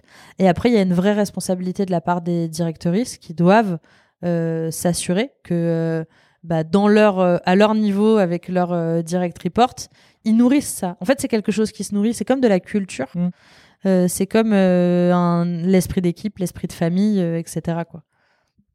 Ok. Très bien. Il y a, lié à ça, il y, a, une question encore qui m'a été posée euh, par Guillaume qui est de savoir un peu comment tu t'assures que tes équipes elles remplissent leurs objectifs, comment tu, mesures leur performance. Parce que j'ai l'impression que tu t'es un peu retiré de ça, que toi tu suis plus trop. Et en même temps, tout à l'heure tu parlais d'OKR, mais j'ai l'impression qu'ils peuvent quand même tester beaucoup de choses. Comment tu t'assures que, ben, par exemple, un test qu'ils font, qu'ils vont rater, en fait, techniquement, bah, au niveau de leur performance, c'est pas, on peut dire que c'est pas positif, même si ça leur apprend des choses. Comment tu t'assures qu'ils font bien, ils font bien leur taf? Alors un test raté, ah, tu parles d'un test utilisateur? Bah, Non, pas forcément d'un test utilisateur, là ce que tu disais tout à l'heure, de, de, passer du temps sur une nouvelle méthode ou quelque chose. Ah oui, alors ça, c'est pas considéré comme un échec déjà, parce que sinon c'est plus de l'exploration. Enfin, c'est vraiment euh, l'esprit scientifique où tu testes des trucs, après t'abandonnes ou pas. Ça a sûrement apporté de la valeur à un moment donné, et c'est ok d'en apporter en one shot. Euh, tout ce qui est exploratoire, ça peut pas être considéré dans le cadre de tes OKR comme un échec. Par contre, ce qui pourrait être considéré comme un échec, c'est que tu fasses que de l'exploration sur des trucs qui te font kiffer et que tu n'as rien livré euh, qui apporte de la valeur à Payfit. Là, euh, là, ça marche plus. Et comment tu calcules justement cette, euh, cette, part de, valeur? C'est un bon sujet. Moi, je suis vraiment une designer dans mon ADN. Donc, tout ce qui est suivi de projet, gestion de projet, OKR, stratégie et tout, je suis trop nulle. J'ai fait des coachings, euh, j'ai essayé d'apprendre des méthodologies. En fait, je reste quelqu'un de très émotionnel et intuitif, beaucoup plus que, que carré. Et, euh, et c'est super dur. Et chez Payfit, il y a un ADN euh, d'ingénieur. Donc les gens sont très carrés. Ils fonctionnent beaucoup avec des OKR et des objectifs, avec des métriques. Et donc euh, euh, travailler euh, comme ça, ça, a été vraiment très très très difficile pour moi. Surtout que jusqu'à présent, j'avais managé que des petites équipes où en fait tu es assis à la même table. Donc c'est au quotidien que tu suis le travail, tu bosses avec les gens. Aujourd'hui, en tant que VP, je dois piloter. Donc je suis plus du tout impliquée pour tous les individuels contributeurs, euh, de, je fais pas je revois pas les OKR de tout le monde. Par contre, euh, je, revois ceux de mes direct reports, donc des directrices, et euh, je travaille les miens. Alors, on a essayé plein de trucs. Déjà, enfin, pas que à mon niveau, mais au niveau de l'organisation produit, on a essayé plein de trucs, on a eu plein d'échecs. En fait, les OKR, c'est bien sur le papier, et après, il y a la réalité. Et dans la réalité, c'est hyper dur à appliquer parce que euh, à un moment donné, on s'est retrouvé avec les OKR de quarter et annuel, individuel, par squad, par tribe, pour l'organisation produit. En fait, tu as tellement de, que plus personne s'en souvient et, c'est vraiment compliqué. Aujourd'hui, on a et on voulait faire un truc qui soit bottom-up, pas trop top-down, mais en fait, euh, l'organisation qui est sur le terrain, c'est un peu comme sur un bateau. Quand tu es en train de ramer, t'as pas, tu vois pas, t'es pas comme en haut la vigie, tu peux pas voir la terre au loin. Et quand tu vois la Terre au loin, tu te rends pas trop compte de, des difficultés de ceux qui rament, quoi. Donc, tu as vraiment un truc pour les OKR où tu dois, quand tu es un VP, tu dois faire le lien entre tes, tes founders et le top de la boîte, et puis ceux qui sont sur le terrain, qui sont en train de construire, et tu dois trouver une espèce de traduction où euh, ça fait assez sens pour que les individuels contributeurs puissent se sentir concernés, aller dans la bonne direction, et qu'à la fin, tu atteignes l'objectif de la boîte je peux trouver la, réponse magique, mais, euh, mais en tout cas, j'ai découvert des choses pour les designers. Déjà, c'est que euh, ce côté intuitif, en fait, tous les designers sont comme ça. Donc, euh, les métriques pour un designer, si tu lui dis à la fin du, du quarter, tu as augmenté ton NPS de plus 4 points, lol personne comprend ce que tu as dit quoi. Enfin, en fait, à quel comment je sais le NPS, ça dépend euh, de toute l'expérience client, euh, ça dépend du NPS, ça dépend de tellement de choses qu'en fait, euh, comment je sais que ma maquette dans mon projet de ma squad, ça impacte le NPS, c'est impossible.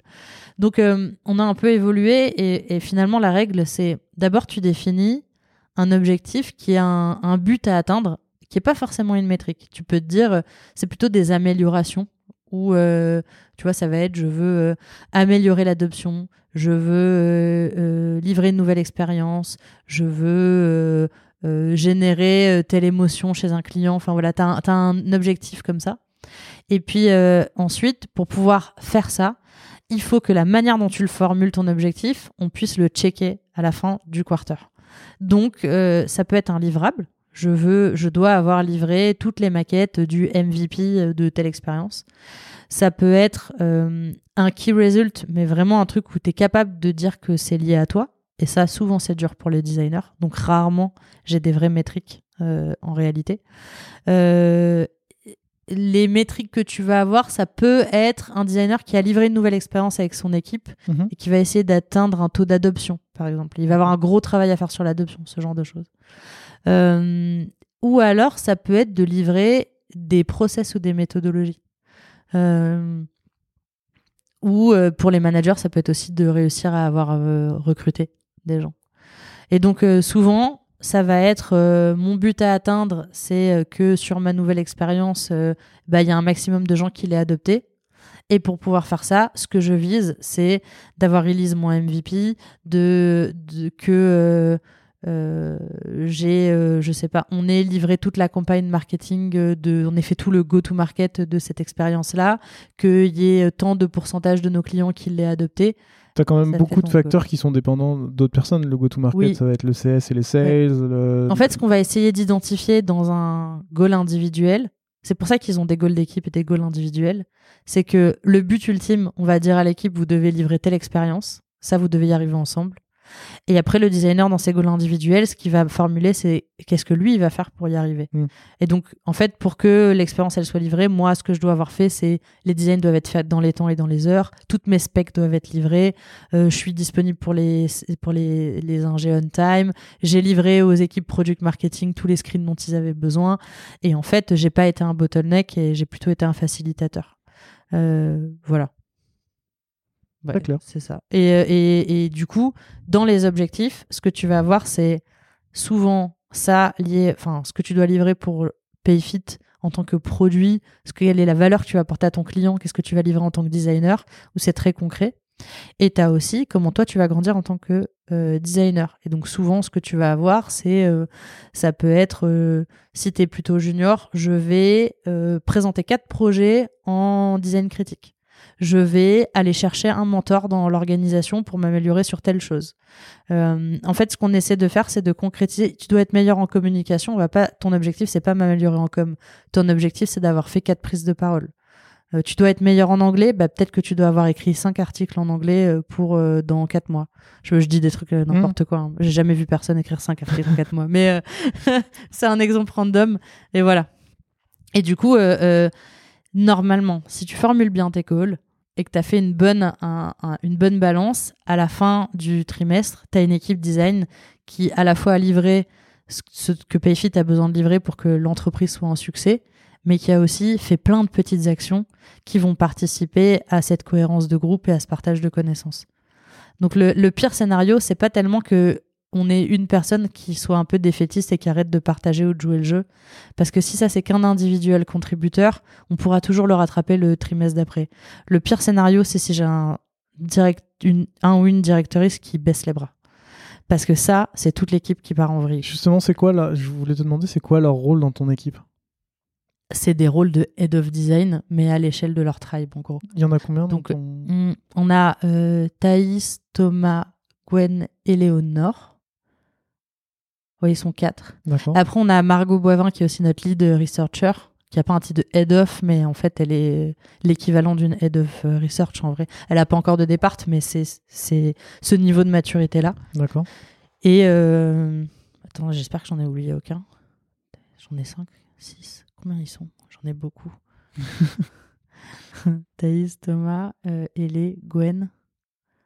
Oh mon dieu, si j'ai oublié quelqu'un, je suis désolée. Euh, et euh, et, euh, et- putain, je suis tentée d'aller. Il faut pas que je regarde Notion. Et je- je- ma, ma hantise, c'est que tu me demandes combien précisément ils sont et qui et, les noms de tout le monde.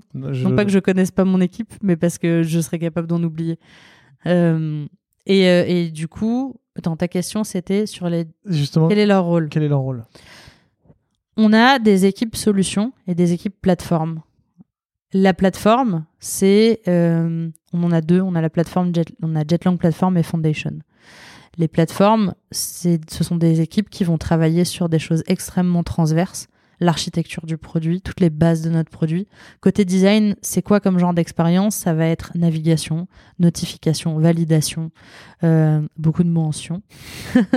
et ça, va être beaucoup d'expériences transverses. Euh, les API, euh, et du coup, c'est très technique l'API, mais si tu peux in- t'intégrer avec plein d'outils, côté client, comment tu sais?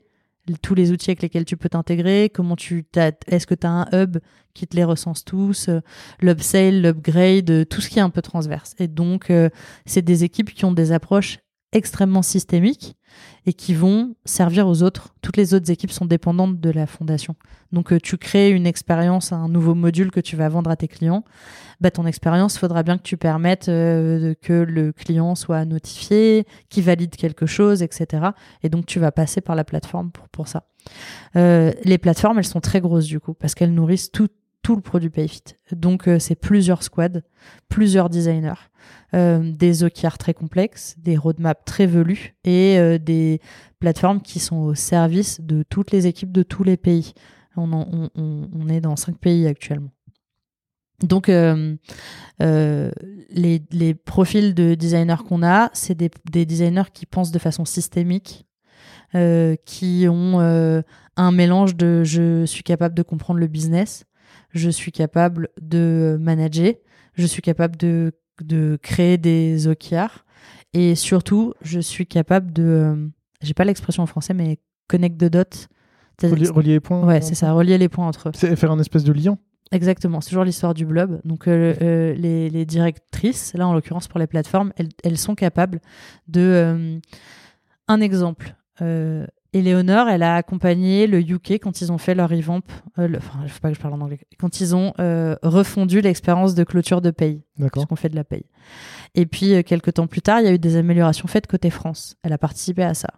Et puis finalement, en fait, aujourd'hui, elle est celle qui porte le Golden Pass, donc l'expérience cœur clôture de paye, elle va faire toute la cartographie qu'elle va mettre au service de tout le monde. Comme ça, ça sera un point de référence, n'importe quelle équipe qui doit optimiser l'expérience de clôture de paie, parce qu'il y a beaucoup d'équipes qui travaillent dessus, et eh ben, ils sont capables de savoir euh, qu'est-ce qu'on traque, où, euh, comment on optimise, etc. Donc, euh, les directrices, elles ont ce travail-là. Moi, je l'ai à l'échelle de toute la boîte pour tout le produit. Elles, elles vont l'avoir à l'échelle juste de leur plateforme, et c'est déjà méga velu, quoi. Euh, donc, euh, c'est des profils qui sont euh, vraiment des profils head of director. voilà. Et après, sur les solutions, c'est des profils qui doivent avoir une appétence beaucoup plus fine pour le business et un esprit beaucoup plus start-up. Parce que les solutions, c'est de la diversification produit. Ça va être des expériences qui n'existent pas encore dans PayFit, c'est pas encore des expériences cœur. Donc si demain on les fait plus, Payfit ne va pas mourir. C'est plutôt des paris business où tu vas essayer de, de te diversifier, de faire grandir euh, euh, ton, ton, ta proposition de valeur auprès de tes clients et donc tu testes des choses. Comme votre outil pour faire des, des one-one Exactement. One-one, c'est une solution. Euh, et donc le profil qu'on a, le, le directeur, c'est Thomas Michel. Et là, c'est beaucoup plus comme une start-up dans la start-up. Thomas, il fait toujours du design. Euh, donc c'est un directeur qui euh, est à cheval entre UI, euh, UX, produit, business. Et son travail, ça va être autant de maqueter le MSP, le MLP, le Minimum Lovable Product, de identifier la value propre, de faire des workshops avec les clients. Mais il va aussi travailler sur les landing pages, toutes les campagnes marketing, main dans la main avec l'équipe, avec les, les, business partners. Et donc c'est un peu le la triforce d'une solution, c'est un peu comme les CEO d'une boîte. Ils ont une startup dans la startup et ils doivent la faire vivre de bout en bout. Et donc les directeurs sont comme des head of design euh, d'une startup. Très clair. Dans, tous les profils que tu as sortis, euh, qui composent ton équipe, il y a les UX researchers, l'équipe design, euh, l'équipe design system, les, les coachs, etc. Il y a un profil qui manque, je trouve, c'est les UX writers. Où est-ce qu'ils sont? Mais tellement mais tellement. Euh, alors les UX writers, ça n'a pas été mon premier combat. Euh, et je, si c'était à refaire, je pense que c'est un combat que j'aurais porté plus tôt, que j'aurais porté en même temps que la user research. Euh, mais mais je l'ai pas fait, je regrette en fait. Je regrette vraiment beaucoup parce que ben on, a, on accumule de la dette et que, que c'est trop dommage. Surtout que maintenant vous êtes sur 5 pays, donc ça fait 5 langues différentes à gérer. Ouais, mais on l'était déjà quand j'ai rejoint quand j'ai rejoint la boîte. Donc, euh, donc on a quand même cette problématique de langue euh, et ça, ça participe à la complexité que ça a été de, en fait, mettre en place une équipe de research et une équipe de UX writing dans un modèle comme Payfit où on a euh, un système de low code. Ça veut dire que notre produit il est partiellement fait par des équipes standards, produits design PM, et partiellement fait par ce qu'on appelle des product builders. Donc en fait, c'est des, c'est, on a une capacité à ouvrir des nouveaux pays très rapide. Euh, donc et on a un produit qui est complètement customisé par nos produits builders par rapport aux enjeux locaux. Donc tu as un tronc commun euh, de l'expérience PayFit qui est faite par les équipes euh, produits plus standards. Et après, tout ce qui existe, c'est amplifié, magnifié par les équipes locales qui elles vont se dire ok j'ai ce tronc commun avec toutes ces features que tu as dans tous les produits PayFit mais après pour la France spécifiquement je vais faire je sais pas, des, des, des, des, des, des, euh, exports avancés pour comprendre l'URSAF. Je vais, euh, enfin, je dis des trucs, ça se trouve, ils vont hurler en disant que je donne des exemples bidons. Mais on va penser un, Oui, ils sont là pour une adapter. En expérience fait. d'onboarding spécifique. Euh, L'onboarding, il est différent selon tous les produits. Donc ça, c'est les, les équipes locales. Ce qui fait que euh, tu as un enjeu pour le writing comme pour la research, tu as un enjeu de langue. Euh, et on parle pas toutes les langues dans toutes les équipes euh, produits. Euh, et il y a un enjeu de compréhension de ton marché local. Euh, donc pour la research, l'approche qu'on a eue, ça a été de euh, donner plus de pouvoir aux product builders, c'est-à-dire de leur apporter des outils de research, de leur apprendre à faire de la research qui soit le plus autonome possible. Déjà, ça, ça marche moyennement parce qu'en fait, ça marche, ça dépend des équipes. Si on a un product builder ou un PM ou un designer qui s'implique à fond dedans, ils sont capables de vite évoluer. C'est, on a une approche un peu en self-service où euh, on te donne tout ce qu'il faut pour réussir à faire de la research et tu y arrives toi-même. Ça, c'est pour pouvoir scale le plus vite possible. Mais en fait, pour le writing, ça marche pas du tout. Et on a eu cette approche-là au début. On les a laissés, on a laissé les équipes être responsables. Elles devaient être proactives pour euh, se faire accompagner par des équipes qui sont bonnes en content. Donc beaucoup les équipes côté content, côté brand ou, CS. Et en fait, euh, déjà tout le monde n'est pas proactif pour le faire. Et donc ça crée des biais partout. Et donc dans le produit, tu te retrouves avec des fois des wordings qui sont très euh, juridiques parce que tu as des copier-coller de gros euh, pavés de texte Lego. Tu te retrouves avec des trucs, des logiques de dev avec des biais énormes où tu as un ingénieur qui va écrire un pavé. Franchement, il n'y a qu'un ingénieur qui va comprendre ça. Mais lui, ça lui paraît simple, donc Oui. il va se dire que ça va être simple pour les autres. Et donc, tu as beaucoup d'incohérences. Euh, là, on a quand même signé notre premier UX Writer pour le produit français de Payfit, euh, ce qui est euh, trop cool. Et en vrai, même si on n'a pas de UX Writer, on a mis en place des process de UX Writing. En fait, il y a certaines personnes qui sont excellentes en content euh, et qui se sont qu'on a formé au UX writing, euh, qui on leur a payé des formations, etc. Et on a mis en place des process avec euh, avec eux. En l'occurrence, ces deux hommes euh, qui on les implique dans certains projets où ils ont on fait des systèmes de design review. Et donc en vrai, on fait, on a quand même des players. Mais du coup, pour du content français ou du content dans d'autres langues? Pour du content français et anglais. D'accord. Mais pour les autres langues, en vrai, euh, Espagne, euh, Italie et Allemagne, ils se débrouillent pour le moment. Euh, donc là, on a, on a validé le profil, mais on n'a pas encore ouvert la job desk. Mais on va, on va essayer d'avoir pour le UX writing la même approche que ce qu'on a actuellement pour la research. On vient de recruter une lead researcher. Et son travail, il consiste à penser comment on systémise la research et comment on l'industrialise. Et ben en fait, côté UX writi- writing, je pense qu'on va avoir la même approche. On va aller chercher quelqu'un qui a un profil plutôt lead, euh, qui a déjà eu l'expérience de devoir scale euh, le, writing et qui va devoir euh, mettre en place les bonnes pratiques, recruter, etc. Je pense qu'on devra passer, bon, on découvrira à ce moment-là, mais on va devoir passer par d'abord mettre les mains un peu dans le cambouis. Donc peut-être ce UX writer qu'il aille travailler sur des projets très concrets de bout en bout, mais pas sur tout le UX, pas s'attaquer à tout le UX writing de tout Payfit, pour aller identifier bah, un plan d'action. Et à partir de là, après, bah, on fera les recrutements qu'il faut. Donc, euh, en vrai, le temps qu'on trouve ce profil, qu'on le recrute, qu'il fasse son audit, qu'il fasse son plan d'action, etc., je pense que euh, une équipe solide en UX writing, ça sera plutôt 2023. Et que 2022, c'est un moment où on va se chercher. Comme un peu ce que tu as fait sur tes équipes avant, en fait. Exactement, Où tu, exactement. tu- tu Donc là, on a les premiers profils UX Writer qui arrivent. Là, le, celui qu'on a signé démarre début d'année. Euh, le deuxième, bah, il sera recruté pour hier. Donc j'espère qu'on le ou la trouvera vite. Et puis, euh, et puis après, on, on verra avec ces profils-là euh, comment ça évolue. quoi. Un peu ce que tu dis depuis le début, genre par petites touches, en fait, tu commences petit et tu grossis euh, au fur et à mesure.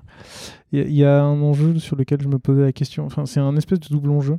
Comment vous faites pour gérer justement l'accessibilité si vous le prenez en compte et en même temps, lié à l'UX Writing, comment vous faites pour gérer l'accessibilité dans différentes langues quand par exemple en anglais, euh, un mot suffit à donner une idée, là où en allemand, un mot c'est 30 lettres qui donnent la même idée que quelque chose en 3 lettres en anglais.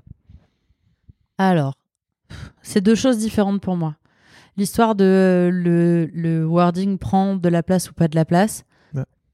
Je considère que c'est un travail côté design system de réussir à penser des interfaces qui vont pas exploser si ton titre doit passer sur deux lignes. Donc, il y, a y a, en fait, ça, ça peut pas être que la responsabilité de l'UX Writer de raccourcir les titres et de réussir en allemand à faire des phrases aussi courtes que ce que tu aurais en anglais, ce serait impossible.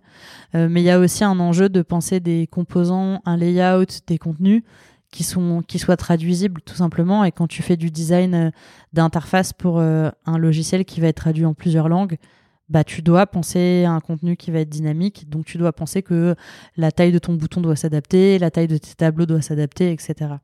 Donc tu as ce sujet-là, savoir designer pour de l'international c'est plutôt un enjeu côté UI. Et après, tu as euh, un enjeu euh, euh, sur l'accessibilité, pour, pour répondre à ta question là-dessus, où on est nul. on est nul. Franchement, on est nul, nul, nul. Et on est nul pour plusieurs raisons. Une première qui est que toutes les fondations qui ont été définies par Payfit, les règles d'accessibilité, enfin, c'était juste pas le sujet sur lequel se concentrait Payfit. Quand ils se sont construits, au début, euh, l'enjeu c'était d'aller le plus vite possible. Mm. Ils ont pris des patterns qui existaient et puis ils les ont répliqués. Et je pense que la question de l'accessibilité euh, s'est pas posée du tout. Euh, et après, aujourd'hui, même en voulant s'améliorer, il y a un vrai sujet d'éducation où rarement les équipes sont bien éduquées à ça les équipes qui portent, je pense, qui sont le plus impliquées sur ce sujet-là, c'est vraiment l'équipe Midnight, donc notre l'équipe de notre design system. Euh, Ayoub, notre tech lead, il se sent hyper concerné par le sujet, mais en fait, les ingénieurs de Midnight, depuis toujours, euh, c'est un sujet qui leur tient à cœur. Euh, ça fait un peu partie des valeurs de cette équipe, et je pense qu'ils en parleraient beaucoup mieux que moi. Je suis pas du tout qualifiée sur le sujet, à part de temps en temps dire à des designers, tes contrastes color là, ils sont pas très visibles. En vrai, j'y connais pas grand chose. et je pense que c'est frustrant pour cette équipe. J'ai un exemple concret. Actuellement, ils travaillent sur euh, optimiser notre menu de navigation. Mmh. Et donc, euh, un des trucs qu'ils ont priorisé dans le menu de la navigation, c'est de pouvoir naviguer depuis le clavier euh, parce que l'accessibilité, ils veulent vraiment que ça fasse partie de l'ADN de notre design system. Donc, dès qu'ils ont l'opportunité de revamp quelque chose, ils essaient d'apporter des améliorations d'accessibilité. Et là, se poser la question de qu'est-ce que tu priorises? C'est-à-dire que quand tu optimises quelque chose, tu peux euh, y passer beaucoup de temps et tu dois décider euh, dans quel ordre tu codes quoi. Et, euh, et en fait, la vérité, c'est que souvent, les enjeux autour de l'accessibilité, c'est pas ce qu'on priorise en premier. et je suis pas à l'aise avec ça parce que pour le coup, c'est ça va à l'opposé de mes valeurs autour de la diversité, etc. Et qu'en plus, on fait un logiciel professionnel ça veut dire que forcément, dans les, gens qui utilisent PayFit, il y a des personnes qui euh, sont malvoyantes, il y a des personnes qui sont daltoniennes, il y a des personnes qui euh, travaillent pas euh, avec une souris ou un trackpad. Enfin, y a, je pense qu'il y a un peu tous les cas de figure et c'est pas à ces gens-là qu'on pense en premier. On a des design principles et un de nos design principles, c'est universal. et c'est vraiment un truc qu'on aimerait pousser. Et donc, dans l'universalité, ça veut dire euh, penser à un contenu qui s'adapte dans toutes les langues, qui peut être international, mais ça veut dire à tous les contextes. Ça veut dire que tu dois réfléchir à qu'est-ce qui se passe si quelqu'un perd sa connexion, des choses comme ça. Et, euh, l'accessibilité, ça doit en faire partie. Mais en vérité, euh, je suis sûre que là, demain, on a un audit sur l'accessibilité et on va se retrouver avec une roadmap de 4 ans, quoi, parce que on a vraiment une grosse dette.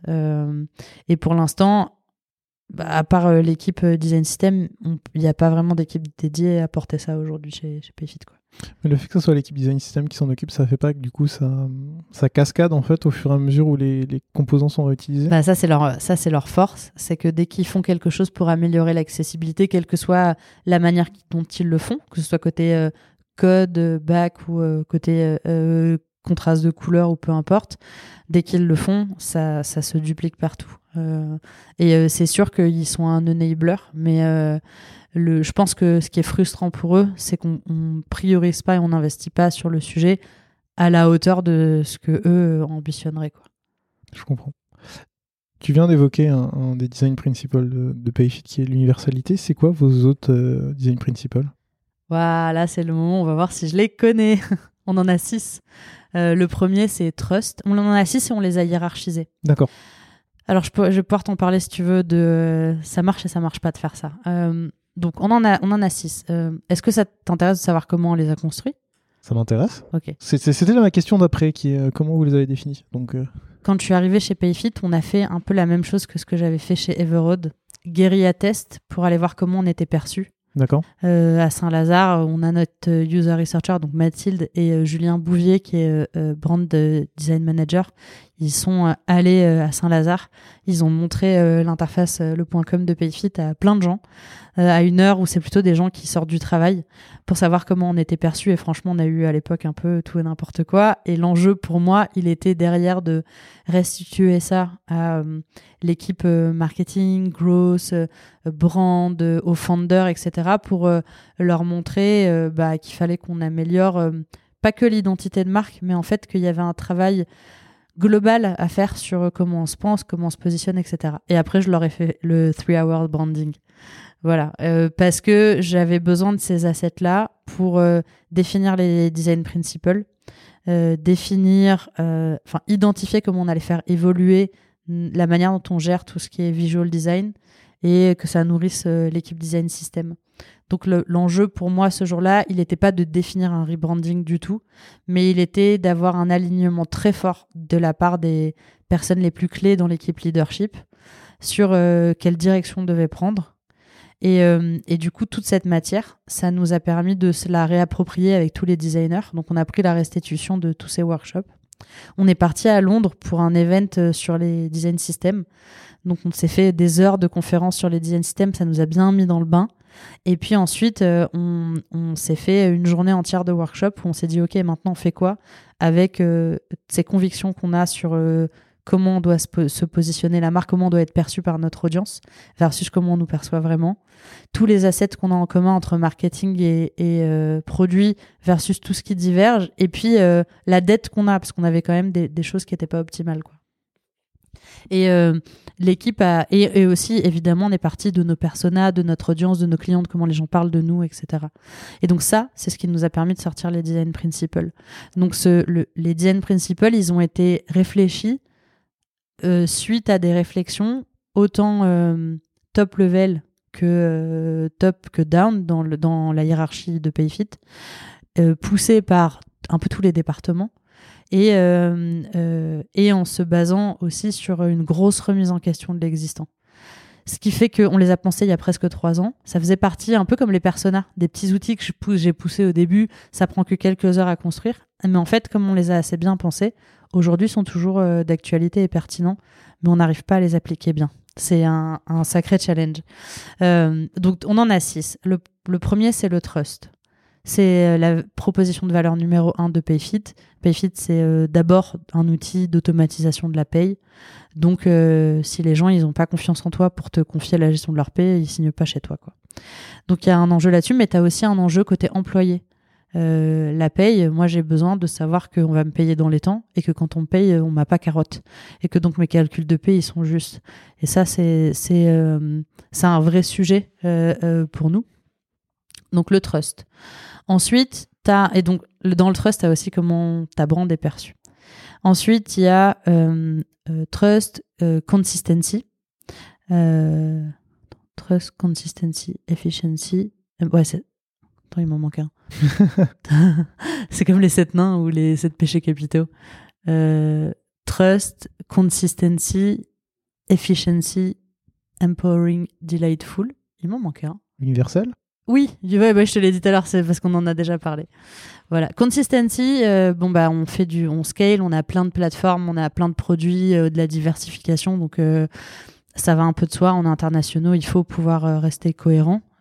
On a sur la Universal, je t'en ai parlé, efficiency, c'est lié au fait qu'on est B2B on doit penser des interfaces qui permettent d'être un espèce de combo entre euh, t'es efficace mais il faut pas juste aller vite parce que le speed pour le speed euh, si derrière euh, c'est pas trop enfin voilà. Donc c'est un espèce de ratio entre euh, l'impact et le temps. Et on veut enlever de la charge mentale de nos de nos utilisateurs utilisateuristes pardon et, et les faire en gros leur permettre de se concentrer sur vraiment ce qui compte pour Yel ensuite euh, dans la hiérarchie, il y a Universal. Ensuite, il y a Empowering euh, et Delightful. Là, l'idée, c'est normalement ton expérience, si elle est vraiment bien faite et qu'elle est déjà euh, cohérente, fiable, elle te donne confiance, etc., t'y crois.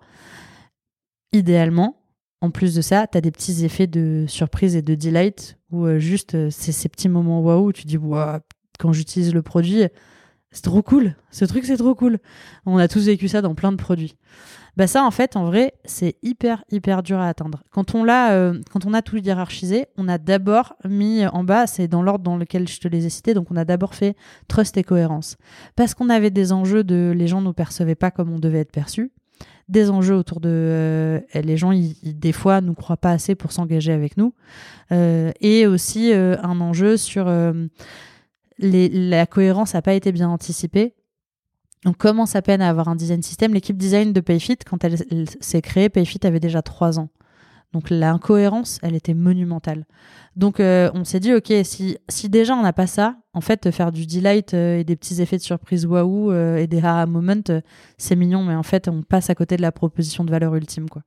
Donc, donc voilà, on les a hiérarchisés comme ça. Trois ans plus tard, qu'est-ce qui s'est passé? Ben, En fait, l'équipe, elle a mis le paquet sur le trust et sur le consistency un petit peu sur Universal grâce à Midnight, parce que si le design system n'était pas là, peut-être qu'on n'en serait pas, on serait pas allé aussi loin. Et après, euh, tout ce qui permet d'empower un utilisateur, de faire du haha moment, en vrai, ça passe tout le temps à la trappe. Pourquoi? Parce que euh, quand tu es dans un contexte d'hypercroissance et de tu marches avec de levées de fonds, euh, des enjeux auprès de tes investisseurs, etc., tu dois aller hyper vite. Et donc, souvent, ce qui se passe, c'est qu'on on, on livre ce qui est vital, ce qui est hyper important, et toutes les petites fioritures, ça dégage. Sauf que, comment tu fais un produit vraiment delightful? C'est un truc qui me tourne dans la tête, et peut-être que ça va devenir une obsession l'année prochaine. Euh, qu'est-ce qui fait qu'un produit est delightful? Si tu prends des outils comme Slack, comme Notion, pour un peu l'écosystème que, que connaissent les designers, ou Figma, ou autres, les trucs qui fait vraiment que ton produit, tu vas le kiffer souvent, c'est toutes ces petites choses au quotidien qui font que quand tu les additionnes à l'usage, le produit est vraiment kiffant à utiliser. Donc le delight, c'est pas euh, une fonctionnalité en elle-même qui est game changer et, et, si tu l'as pas, ton produit survivra sans. Mais quand tu crées du delight euh, une fois, deux fois, dix fois, cent fois, trois cents fois dans ton produit, bah au bout d'un moment, par accumulation, ton produit devient quand même vraiment trop cool à utiliser. Et, euh, et donc là, il y a un enjeu pour nous euh, et j'ai pas encore craqué le truc, tu vois. Comment est-ce que dans un contexte d'hypercroissance où il faut aller très vite et où jamais de la vie tu vas avoir une squad qui va être dédiée que à du delight, en tout cas, j'ai pas encore ce pouvoir d'influence chez Payfit. Bah en fait, comment tu fais pour que dans leur quotidien, euh, de la même manière qu'avec tous les design principles, de la même manière que euh, se forcent à avoir cette gymnastique mentale de penser des designs qui soient euh, cohérents, universels, etc. Comment tu arrives à aussi euh, les pousser à aller jusqu'à englober, englober le delight. Alan font ça hyper bien, je trouve. J'ai pas encore parlé de ça avec Edouard, faudrait que je l'interviewe sur comment il fait. En tout cas, je reviendrai dans Mais, mais peut-être une des différences qu'ils ont côté Alan, c'est qu'ils sont là depuis le début. Oui. Et que, ça fait partie de leur ADN dès le départ. Ça. Alors que chez Payfit, on a un ADN euh, à la base quand même euh, factuel d'ingénieur qui appelle un chat un chat et qui fait des, expériences qui font ce qu'elles doivent faire. Et c'est vrai que la partie émotionnelle, euh, c'est pas ce qu'on a priorisé quoi. Et voilà, on, a, on, est encore en train de se chercher là-dessus. Depuis tout à l'heure, on parle beaucoup de, enfin même uniquement de product design. Et pourtant, tu gères aussi euh, une partie qui serait peut-être justement un peu plus émotionnelle, qui est la marque, le design de marque, le, brand design. Comment, euh, comment ça se passe le brand design dans ton équipe? Je les gère pas. Tu les gères pas? C'est pas moi euh, la brand aujourd'hui et ça le sera à partir de 2022. Oh là là, c'est magnifique, je vais pouvoir faire un super coup de pub. Alors, quand j'arrive chez Payfit, Chloé, notre brand designer, designer, designeuse, est, est dans l'équipe marketing and growth et euh, va rester dans cette équipe-là. Quand, quand je suis dans mes entretiens de recrutement, je fais mon entretien avec euh, euh, Thomas, le product designer, et Chloé ensemble. Et la, une des premières questions qu'ils me posent, c'est est-ce que tu vas nous manager tous les deux? Et ils ont cette volonté d'être réunis. Sauf que j'ai choisi mes batailles en arrivant chez Payfit et ma bataille c'était de construire le département produit. Et ça c'était déjà avec le VP produit et VP engineering c'était déjà un peu gros comme challenge. Construire l'équipe product design. Et je savais que si je prenais euh, les brands en fait derrière la brand il y a toute la réflexion autour du market. Et, euh, et ça devenait beaucoup trop gros. Et surtout j'avais pas été recruté pour euh, pour ça. J'ai quand même mis dans les missions du design, et c'est resté notre mission depuis le début, qu'on est là pour rendre l'expérience client pas utilisateur. L'expérience client, dès le premier point de contact, on doit la rendre mémorable, cohérente, delightful. Ça, c'est la mission de tous les designers qui arrivent chez Payfit. Euh, et c'est le truc que je leur pousse. Donc, ce qu'on a fait avec les brands, c'est qu'on les a inclus dans tous nos rituels. Ils sont là à tous les team building, ils ont leur mot à dire sur euh, euh, ce qu'on fait. et inversement, pousser les designers produits à à être aligné avec ce qui est fait par les brands. Et donc, euh, si les brands demain arrivent et nous disent euh, euh, on va utiliser un style d'illustration, c'est ce qui s'est passé cette année, on a réfléchi, on a fait des recherches. à partir d'aujourd'hui, on va mettre en place des illus chez Payfit et elles vont complètement changer. Et c'est comme ça le style, et ben tout le monde suit. et donc, on a mis en place des choses comme ça, des ponts, où euh, ce fameux jour on a pensé nos design principles, on est allé à Londres, ils sont venus avec nous, ils ont réfléchi à ça. Et c'est eux qui ont animé des workshops euh, autour de comment on allait faire évoluer. On avait fait des, hum, un jumelage entre design, design system et, brand. Euh, mais ils, ne me reportent pas, ils sont pas dans mon départ. Donc, qu'est-ce qui se passe trois ans plus tard? On a des profils brand généralistes qui servent toute l'organisation euh, Payfit et qui prennent un peu le tout venant. Donc, ils ont vraiment un fonctionnement en studio. Tu fais un ticket, tu as ta demande, etc. Donc, ils sont vraiment dans un rôle euh, à la fois exé, mais ils ont vachement grandi. Enfin, ils se sont bien étoffés. Donc, aujourd'hui, ils vont plutôt porter. Ils ont industrialisé beaucoup de choses. Donc, ils ont fonctionné avec des templates. Quand on a migré sur Figma, ils nous ont suivis et du coup, ils ont transformé Figma en un espèce d'outil de templating de brand. Donc en fait, il y a énormément de gens chez Payfit qui font du brand design et qui ne sont pas du tout des designers, mais qui utilisent les outils livrés par l'équipe brand. Et ça a permis à Chloé et Julien de se concentrer sur les concepts et sur piloter des gros projets, euh, refondre notre site internet, euh, faire des, des, travailler sur euh, toute une identité de marque de notre blog Switch, etc. Euh, donc, il reporte à Margot Lajoigny, qui est notre brand directrice. Et, euh, euh, ils, sont, très bons dans le domaine growth marketing dans lequel ils appartiennent. Donc, en fait, depuis trois ans, ils travaillent à 99% sur de l'acquisition. Dès qu'un client a signé chez Payfit, tout ce qu'il va voir, tout ce avec quoi il va interagir, bah, en fait, c'est fait par les produits designers, plus vraiment par les brands.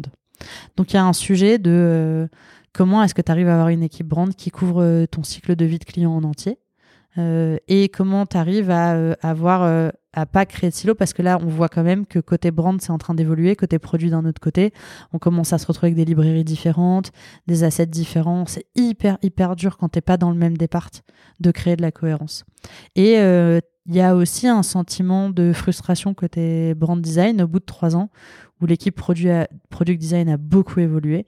On est devenu un gros départ avec euh, nos OKR, nos salary range, notre, système de management, etc. Et eux, ben, ils sont inclus dans, des, dans plein de rituels, mais en fait, ils sont quand même pas euh, dans l'équipe. Euh, et du coup, ils se retrouvent trois aujourd'hui parce qu'on a aussi une brand côté interne. Ils se retrouvent trois dans une orga de 700 personnes. C'est super dur d'avoir du poids dans la balance quand tu es si petit. Donc, on a euh, pas mal euh, discuté, itéré là-dessus. On savait que la question se reposerait et elle s'est reposée plusieurs fois dans l'année et c'était pas encore le moment, mais là ça y est, le moment est arrivé. Euh, donc on va faire un merge. on a déjà tout réfléchi, on a ensemble repensé l'orga et donc attention, grosse annonce. L'année prochaine, le design studio va évoluer, il va se, il va se splitter en deux. On va avoir d'un côté tous ceux qui permettent de faire du design, du design at scale, design ops research ops, euh, les designers volants, etc. Euh, et peut-être du service design, on ne sait pas encore, on verra. Mais en tout cas, les gens qui arrivent à penser des choses systémiques en process et qui industrialisent euh, beaucoup de, grosses parties autour de, de comment être centré utilisateur. Et d'un autre côté, UX Writing, on va créer cette entité-là brand design et design system, en fait, les trois, on va les relier ensemble. L'approche qu'on est en train d'essayer d'avoir, c'est une approche euh, design language system. Ce que je te disais tout à l'heure sur euh, Polaris, Shopify, etc. La grosse annonce, c'est que pour ça, il me faut euh, un ou une directrice. Et que donc, la job desk de genre demain, elle sera en ligne. Donc, c'est juste une affaire de temps. Mais ce que je vais chercher, j'espère que je vais retrouver cette personne-là parce que j'ai commencé à sonder LinkedIn et j'ai l'impression que c'est quand même dur à, trouver, euh, on va chercher quelqu'un qui a un double ADN produit brand et euh, qui soit capable depuis autant de manager euh, Midnight que de manager la brand. Et en fait, ce que je voudrais faire, c'est ce qu'on a fait chez Everroad, mais cette fois-ci à l'échelle, euh, avoir euh, une équipe qui se pense comme une tribe. Et, euh, mais l'idée, on veut pas avoir un studio, en fait, on veut pas avoir un système de ticketing. On va recruter beaucoup de brands et les brands ils vont être impliqués dans des équipes un peu comme les product designers dans les tribes et les squads. On aura un brand qui travaillera avec l'équipe lead gen euh, marketing. On aura un brand qui travaillera avec l'équipe euh, go to market euh, launch produit. On aura des brands qui travailleront sur l'identité de la marque le, le, rayonnement en externe notre, notre blog etc enfin ils auront leurs propres équipes métiers et donc, comme les product designers, puisque c'est un modèle qui marche très bien chez Payfit, ils seront dans leur squad, dans leur tribe, mais ils appartiendront à un tout. Donc, c'est vraiment toujours l'idée du blob. Et donc, il va me falloir un blob keeper euh, pour, euh, pour cette branche-là.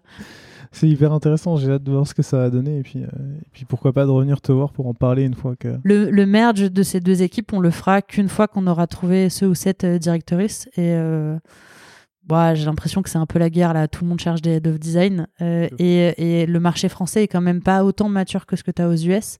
Et donc finalement, tu as vraiment un truc culturel en France où euh, les créatifs et, les brand directeurs, euh, ils sont enfermés dans le marketing et ils travaillent sur des concepts publicitaires. Les product designers, ils sont enfermés dans le produit. Et, euh, et, en fait, les gens qui ont eu cette chance de pouvoir euh, être fluides et de travailler sur les deux, ils sont pas tant que ça. Et donc euh, là, nous, ce qu'on cherche, c'est quelqu'un qui va piloter une équipe de plus de 10 personnes. Est-ce qu'on en a en Europe beaucoup des gens qui sont capables de, de, manager des grosses équipes avec un vrai gros ADN autant créatif que produit et design system, je sais pas. Mais il est possible que soit on arrive à recruter une star, on est trop fort en recrutement, soit on devra faire un, pari sur un potentiel, comme euh, a fait avec moi quand ils m'ont recruté au début. Donc, euh, recruter quelqu'un qui a une, une, vraie passion pour autant le produit que la brand, qui a trop envie de, de grandir en management euh, et qui va être capable de prendre la tête de cette équipe. Quoi. Je te remercie pour la transition toute trouvée. Depuis tout à l'heure, on parle de recrutement, de faire grossir ton équipe. L'une des dernières questions que j'avais envie de te poser, c'est justement comment tu fais, une fois que tu as recruté ces personnes-là, pour les former, les faire grandir, faire en sorte qu'elles s'épanouissent et les garder Je sais pas. J'essaye. J'essaye. Euh, alors, pour euh, les former, pour l'instant, comme on était euh, vraiment en mode startup scale-up, ce qu'on a fait jusqu'à présent, la diversité, quand même, ça a un gros impact sur la rétention des players. Parce que même si tous les gens qui sont issus de backgrounds un peu atypiques, ils ont un syndrome de l'imposteur euh, plus, plus, plus, en vrai, quand tu arrives dans l'équipe Payfit et que tu sais que ce truc que tu as de différent, c'est ce qui fait ta force et ta valeur et que tu es reconnu pour ça, bah ça crée un climat où euh, quand même tu, tu restes et tu es bien avec ça. quoi. Euh, donc ça, ça joue sur la rétention et en plus dans l'équipe, ça crée une vraie émulation parce que tu es avec des gens qui t'enrichissent, qui ont des trucs que t'as pas et tu vas pouvoir te nourrir d'eux. Donc la, formation, pour l'instant, on a beaucoup capitalisé sur encourager le mentorat, le coaching. Sous plein de formes. On a eu euh, des euh, managers qui ont été euh, incentivés dans leurs OKR à mentorer des gens. des fois, on a fait des, des, des, cours ensemble, des challenges, des voilà, tu vois, on fait beaucoup de choses comme ça. mais là, on arrive au stade où l'équipe devient tellement grande que ça y est, aujourd'hui, on est capable de. Enfin, on commence à avoir acquis de la connaissance assez solide, on commence à avoir des process de plus en plus matures. Donc, on est capable de, faire des trucs euh, à un autre niveau. Mais la formation, euh, un, un, vrai programme de formation qui fonctionne, euh, c'est un taf monstrueux de centraliser ta documentation, réfléchir à comment les gens vont y accéder, comment tu accèdes à la donnée, etc. c'est pour ça qu'on n'a pas encore fait ça tant qu'on n'avait pas de design ops. Zaliata, notre design up, c'est quelqu'un qui a un background, elle a travaillé dans l'éducation nationale. Elle est fascinée par ces sujets-là. Quand elle est arrivée, c'est le premier truc qu'elle a voulu faire chez Payfit. Je lui ai un peu imposé de travailler d'abord sur le recrutement et l'onboarding, parce qu'en vrai, là, euh, vu les ambitions qu'on a et euh, ces, critiques, qu'on soit capable de, de recruter les gens un peu décemment. Donc, ceux qui sont en process avec nous, j'espère que on leur offrira des, un bon process. En tout cas, Zaliata se casse la tête en ce moment pour ça. Euh, mais en 2022, elle recrutera au moins un, ou deux players euh, pour travailler avec elle là-dessus. Et on aura des gens qui vont être dédiés à ça, le knowledge. Et euh, ce qu'on essaie de penser, c'est penser ça en Triforce. Donc là, on est en train de réfléchir main dans la main avec Product Ops à euh, comment tu arrives à. Tu vois, le Lean UX, c'est un truc qui sert à tout le monde. Le double diamant, on l'a tellement poussé côté design que c'est devenu le framework côté euh, Payfit tout entier. Mais en même temps, euh, tout le monde ne sait pas bien faire de la delivery, de la discovery, de la value propre, etc. Donc, euh, si demain on met en place des trainings pour apprendre à euh, faire des workshops de value proposition ou faire des story maps, bah en fait que tu sois un ingénieur, un product manager ou un designer, c'est cool pour toi. Donc des fois tu as des choses qui sont vraiment propres au designer, comment je m'améliore en UI sur Figma et des fois tu as des choses qui peuvent être à n'importe bien pour n'importe qui côté produit quoi. Je sais pas encore à quoi ça va ressembler.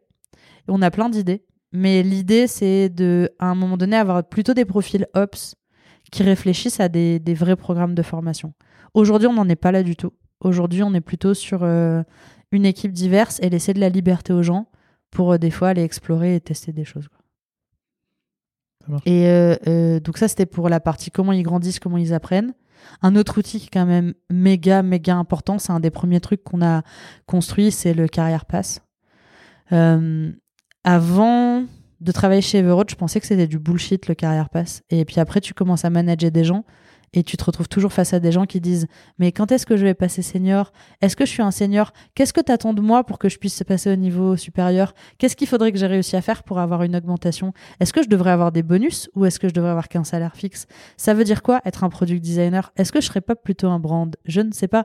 Donc en fait, euh, le carrière pass c'est vraiment un outil euh, hyper précieux. À partir du moment où on l'a eu, ça nous a permis de travailler sur des salary range, ça nous a permis de travailler, euh, de le mettre à dispo des designers pour qu'ils puissent avoir des vrais plans de carrière qui se font eux-mêmes.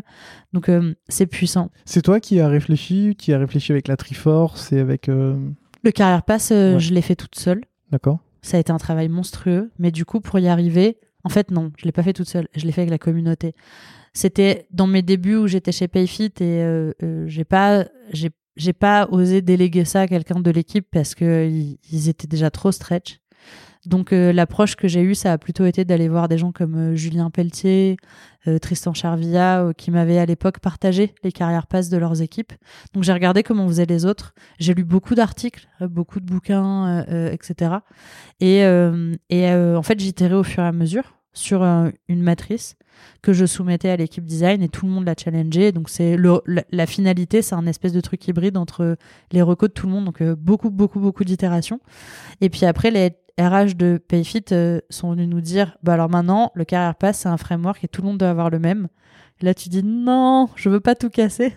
Et en fait, on l'a fait plutôt évoluer. Donc on, est, on, a, on a gardé. Mais euh, Aujourd'hui, c'est une grosse matrice bien velue. Elle est moche, c'est un dossier Excel. En plus, je crois qu'il y a des grosses fautes d'orthographe parce que c'est moi qui ai écrit et que je parlais pas encore très bien anglais. Mais du coup, voilà, c'est pas, c'est très perfectible, mais c'est assez mature, assez solide pour quand même. Enfin, ça définit très bien ce qu'on attend d'un designer chez Payfit. Et du coup, pour eux, c'est hyper clair et c'est assez abouti pour que ce soit un vrai outil. Ça leur permet vraiment d'aller. Euh, c'est comme ça qu'on l'a pensé. Ça doit d'abord être un outil pour les players. ça leur permet de se projeter aussi. Exactement. Et ce qu'on attend des gens, c'est pas qu'ils aient coché toutes les cases de la colonne senior euh, ou du level 1, 2, 3. En fait, ce que ça te permet, c'est. Déjà, ça te raconte que tu peux devenir plutôt individual contributeur ou plutôt manager. Ça veut dire que chez Payfit, tu peux évoluer même si tu restes un individual contributeur. Même salary range, même level. 4, 5, au-delà du niveau senior, quelle que soit la branche que tu choisis, tu peux continuer de grandir. Euh, mais ce qui va être attendu de toi, ça sera très différent. Un individual contributeur, il va plutôt être le garant d'une expertise et son rôle, il va consister à euh, un peu diffuser euh, la bonne méthode et la bonne parole auprès de l'équipe et s'assurer que le niveau de l'équipe monte dans cette expertise-là. Un manager, il va gérer les roadmaps, les OKR euh, de son départ et le management de ses équipes, main dans la main avec sa Triforce. Donc euh, les, les attentes sont pas les mêmes, les métiers sont pas les mêmes. Mais pour avoir de la rétention ou attirer les gens, il faut leur permettre de se projeter dans un plan de carrière qui leur correspond, quoi. Et euh, il faut leur laisser le choix et, leur laisser l'opportunité aussi de faire des bascules. Il y a un autre truc, c'est euh, les euh, mouvements en interne. Les designers, ils peuvent tout à fait. il y a eu déjà des, mouvements. Ils peuvent décider de passer d'IC à manager, de manager à IC, de toujours être un IC mais tester un peu de management, de passer d'une squad à une autre squad. Voilà, il y a des, il y a des, des choses comme ça qui se passent. on a eu des départs, mais finalement, pour l'instant, on s'en sort bien. On n'a pas eu beaucoup. On n'en a pas eu beaucoup proportionnellement à la taille de l'équipe. On a beaucoup plus de gens qui arrivent que de gens qui. On a très peu de gens qui partent en vrai. Mais je, je soupçonne que ça nous pend au nez parce qu'on a presque trois ans et qui sont tous arrivés en même temps quasiment. Donc là, euh, ils arrivent tous à un stade où ils se posent des questions. Ce qui nous sauve, c'est que comme PayFit est en hyper-croissance, tu as plein d'opportunités. On a aussi le work from anywhere, tu peux travailler de là où tu veux. Enfin, je pense que c'est un... Il y a plein de choses à faire assez cool pour des designers, mais on va forcément arriver à un moment donné où euh, bah, ils sont fatigués de travailler sur le même produit depuis 3, 4, 5 ans, tu vois. Donc, euh, je, pense qu'on on aura forcément des, gens à un moment donné l'année prochaine qui vont avoir envie de partir. Et, euh, et ça, quand ça va arriver, soit on a réussi à être très bon en recrutement, soit ça va être très chaud pour nous. quoi. C'est un truc qui me fait vraiment peur en tant que VP. Mais depuis le début chez Payfit, l'effet domino, c'est un truc qui m'a toujours fait flipper. Je l'ai vu dans des boîtes. Euh, donc, euh, on essaie de faire ce qu'il faut pour retenir les talents. Après, euh, pour l'instant, ça marche, mais t'es... Enfin, faut être un peu humble, tu vois. Il y, a des... il y a des choses qu'on fait volontairement et on sait que ça participe mais tu as aussi des enjeux de marché qui vont au-delà de moi ou au-delà de Payfit qui font que à un moment donné, les gens ils s'en iront de toute manière. Difficile de rebondir là-dessus.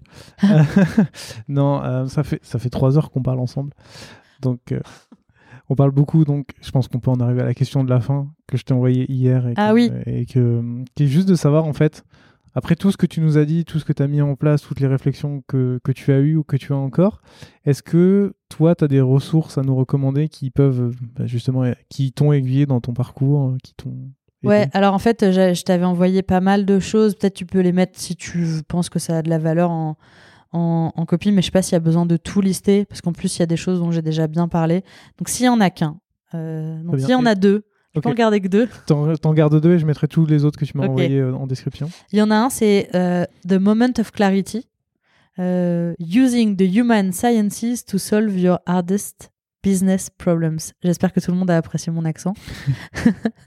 euh... Est-ce que c'est grâce à ce livre que tu as appris à manipuler les gens euh, dans les brainstorms et dans, les, dans toutes ces réflexions en équipe? Non, en fait, j'ai appris la manipulation beaucoup grâce au merchandising et aussi grâce au fait d'avoir eu plein d'échecs et à un moment donné de me dire en fait si je biaise pas euh, le jeu dès le début je vais jamais exister quoi il faut tricher j'adore la phrase qui dit work like a captain play like a pirate c'est un truc que j'ai appris à faire chez PrestaShop. C'est beaucoup Sébastien Levaillant le fait qu'il ait été mon manager euh, ça a beaucoup joué. C'est quelqu'un qui pousse les gens à dire t'essaies de faire les choses dans les règles.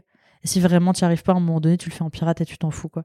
Et donc j'ai une approche qui est très comme ça. Et euh, je l'assume vraiment parce que je, pense que les designers doivent apprendre à faire ça. Euh, sinon, euh, tu restes un exécutant. Donc, si on veut que dans la communauté, le design monte à un niveau stratégique, leadership, qu'il a un impact de dingue, bah, va falloir être un peu malin, quoi. C'est de la politique, mais la politique, c'est perçu très négativement dans, dans le milieu. Mais en fait, pas forcément. Si tu le prends comme un jeu, c'est assez cool, quoi. Tu peux réussir à faire des trucs vraiment chouettes. mais The Moment of Clarity, en fait, ça parle d'un haha moment, d'un truc où tu as un, espèce de prise de conscience. Et moi, ce bouquin, il m'a généré une prise de conscience. Euh, je travaillais à l'époque chez Everode et donc je me posais des questions sur euh, c'est quoi disrupter un marché, comment tu fais? J'ai lu ce livre. Toute la première partie du bouquin, c'est plutôt une analyse de comment on est passé de l'ère industrielle à la manière dont on fait du business aujourd'hui. Donc ça montre comment les mentalités ont évolué au sein des entreprises. C'est un peu chiant à lire, surtout en anglais. Mais euh, enfin, j'ai rien contre l'anglais, mais pour moi qui ne suis pas anglophone fluent fluent, euh, c'était euh, c'était douloureux à l'époque. et voilà, c'était pas fun, mais je me suis forcée à le faire. Et en fait, je suis contente de l'avoir fait parce que la vraie valeur de ce livre, c'est la fin du bouquin. Spoiler, qui qui te permet de, enfin, quand tu as compris le contexte, c'est là que tu comprends à quel point les, les moments of clarity sont puissants. Et en fait, il donne des exemples très concrets de boîtes qui, à un moment donné, ont pris conscience qu'ils faisaient de la merde. Euh, donc, il y a, y a, plusieurs exemples comme Lego qui a été en redressement, on dit redressement, en dépôt de bilan, ouais. et, euh, et, qui tout d'un coup sont revenus en puissance et qui sont repartis en hyper-croissance. Euh, il y a eu Adidas qui, à un moment donné, se faisait dévorer par Nike et qui était en train de perdre complètement le marché et qui euh, tout d'un coup a une prise de conscience sur sa marque. J'aime bien l'exemple de Adidas. Ils expliquent que pendant longtemps Adidas, c'était des produits très techniques. Donc euh, pour le pour le le, le parallèle avec euh, la tech, c'est comme si on avait euh, une boîte euh, drivée par des devs, pensée par des devs pour des devs que les devs. Ce qui était un peu le cas de PrestaShop quand j'y étais. Et donc le problème de ça, c'est qu'en fait, du coup, la seule cible qui se sentait vraiment concernée par Adidas, c'était les athlètes. C'était des vrais produits de qualité très techniques pour les athlètes. Donc euh, un marché petit, des produits très chers. Euh, les athlètes, c'est pas toujours les plus riches, euh, sauf euh, certains, certaines stars. Et donc en fait, euh, en termes de rentabilité, c'était discutable. Et puis Nike arrive. Et Nike comprend que euh, le streetwear, c'est un lifestyle. Et que tu as envie de donner l'impression que tu es hyper sportif, même si en fait tu bosses 10 heures par jour derrière un ordinateur euh, à ton bureau. quoi. Mais tu as quand même envie d'être perçu comme quelqu'un qui est... Être actif, c'est valorisant. Et donc, euh, ils vont euh, penser des vêtements et des collections un peu urbaines entre la mode, etc. Et ils vont aussi considérer certains sports qui sont pas trop considérés comme du sport par euh, les mecs qui pensent ces grandes marques, comme le yoga euh, ou ce ge- genre de choses, et se dire ça peut vraiment être valorisé. Et en fait, euh, au début, Adidas méprise un peu ça, jusqu'au moment où ils finissent par observer comment les gens perçoivent la marque et aussi perçoivent les habits de sport. Et c'est là qu'ils vont comprendre que en fait les habits de sport c'est pas que pour faire du sport. C'est il y a tout un tout un enjeu social de perception du monde, de perception de soi, de comment on veut être perçu par les autres. Et le moment où ils vont percevoir ça, ça va tout changer dans la manière dont ils vont penser, pas que la brand en fait, dont ils vont penser Adidas, euh, depuis la brand jusqu'au produit.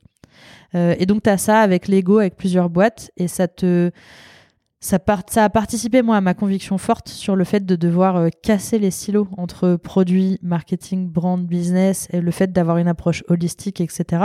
Parce qu'en fait, ton client, lui, ce qu'il voit, c'est ton produit. T'as un téléphone euh, euh, qui bug, et ben peut-être que, je sais pas, Xiaomi, c'est de la merde. Moi, j'ai un Xiaomi, donc je donne ça. Bug, Xiaomi, c'est de la merde. Euh, il tombe, il se casse pour un rien, c'est vraiment de la merde. Le, l'app, elle est instable, euh, c'est vraiment de la merde. Et à la fin, tu dis, oh, ça, ce produit, c'est de la merde. Alors qu'en fait, euh, peut-être que c'est juste une feature faite par un- une personne à un moment donné, un élément du hardware, mais euh, le customer success ne répond pas, cette marque, elle est pourrie, etc. Alors que le client, ce qu'il perçoit, c'est le nom de ta marque. Et, derrière, lui, il met tout. C'est un fourre-tout. Il va considérer euh, l'expérience tout entière. Euh, et il en a rien à faire de comment t'es organisé en interne. Quoi.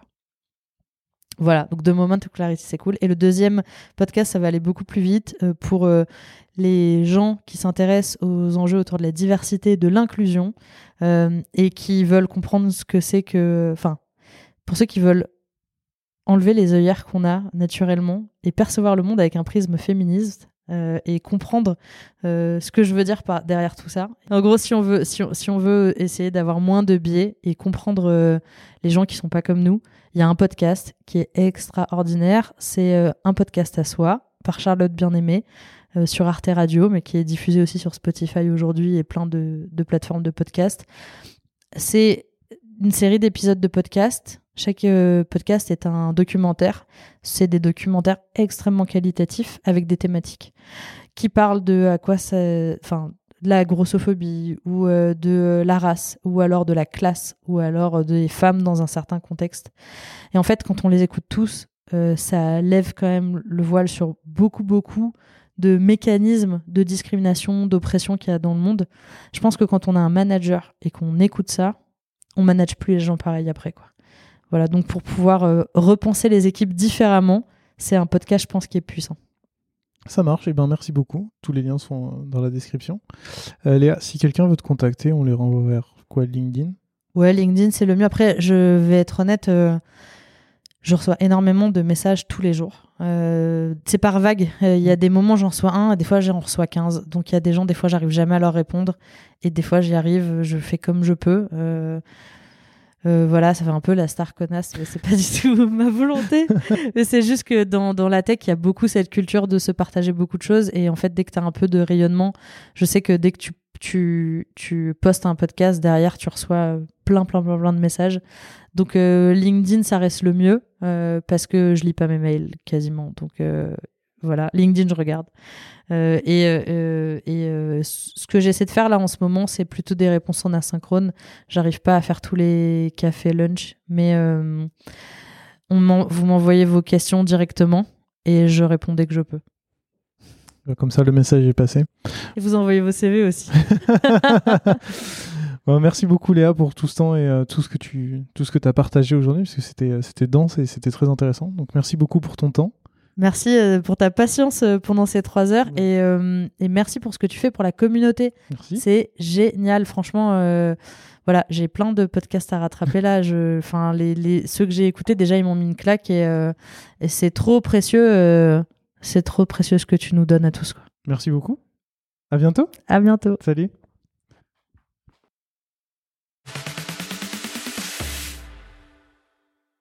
Merci d'avoir écouté cet épisode jusqu'au bout. Si vous l'avez aimé, n'hésitez surtout pas à vous abonner sur votre application de podcast préférée. Vous pouvez aussi mettre 5 étoiles sur Apple Podcast, c'est ce qui m'aide le plus à faire découvrir l'émission. A très bientôt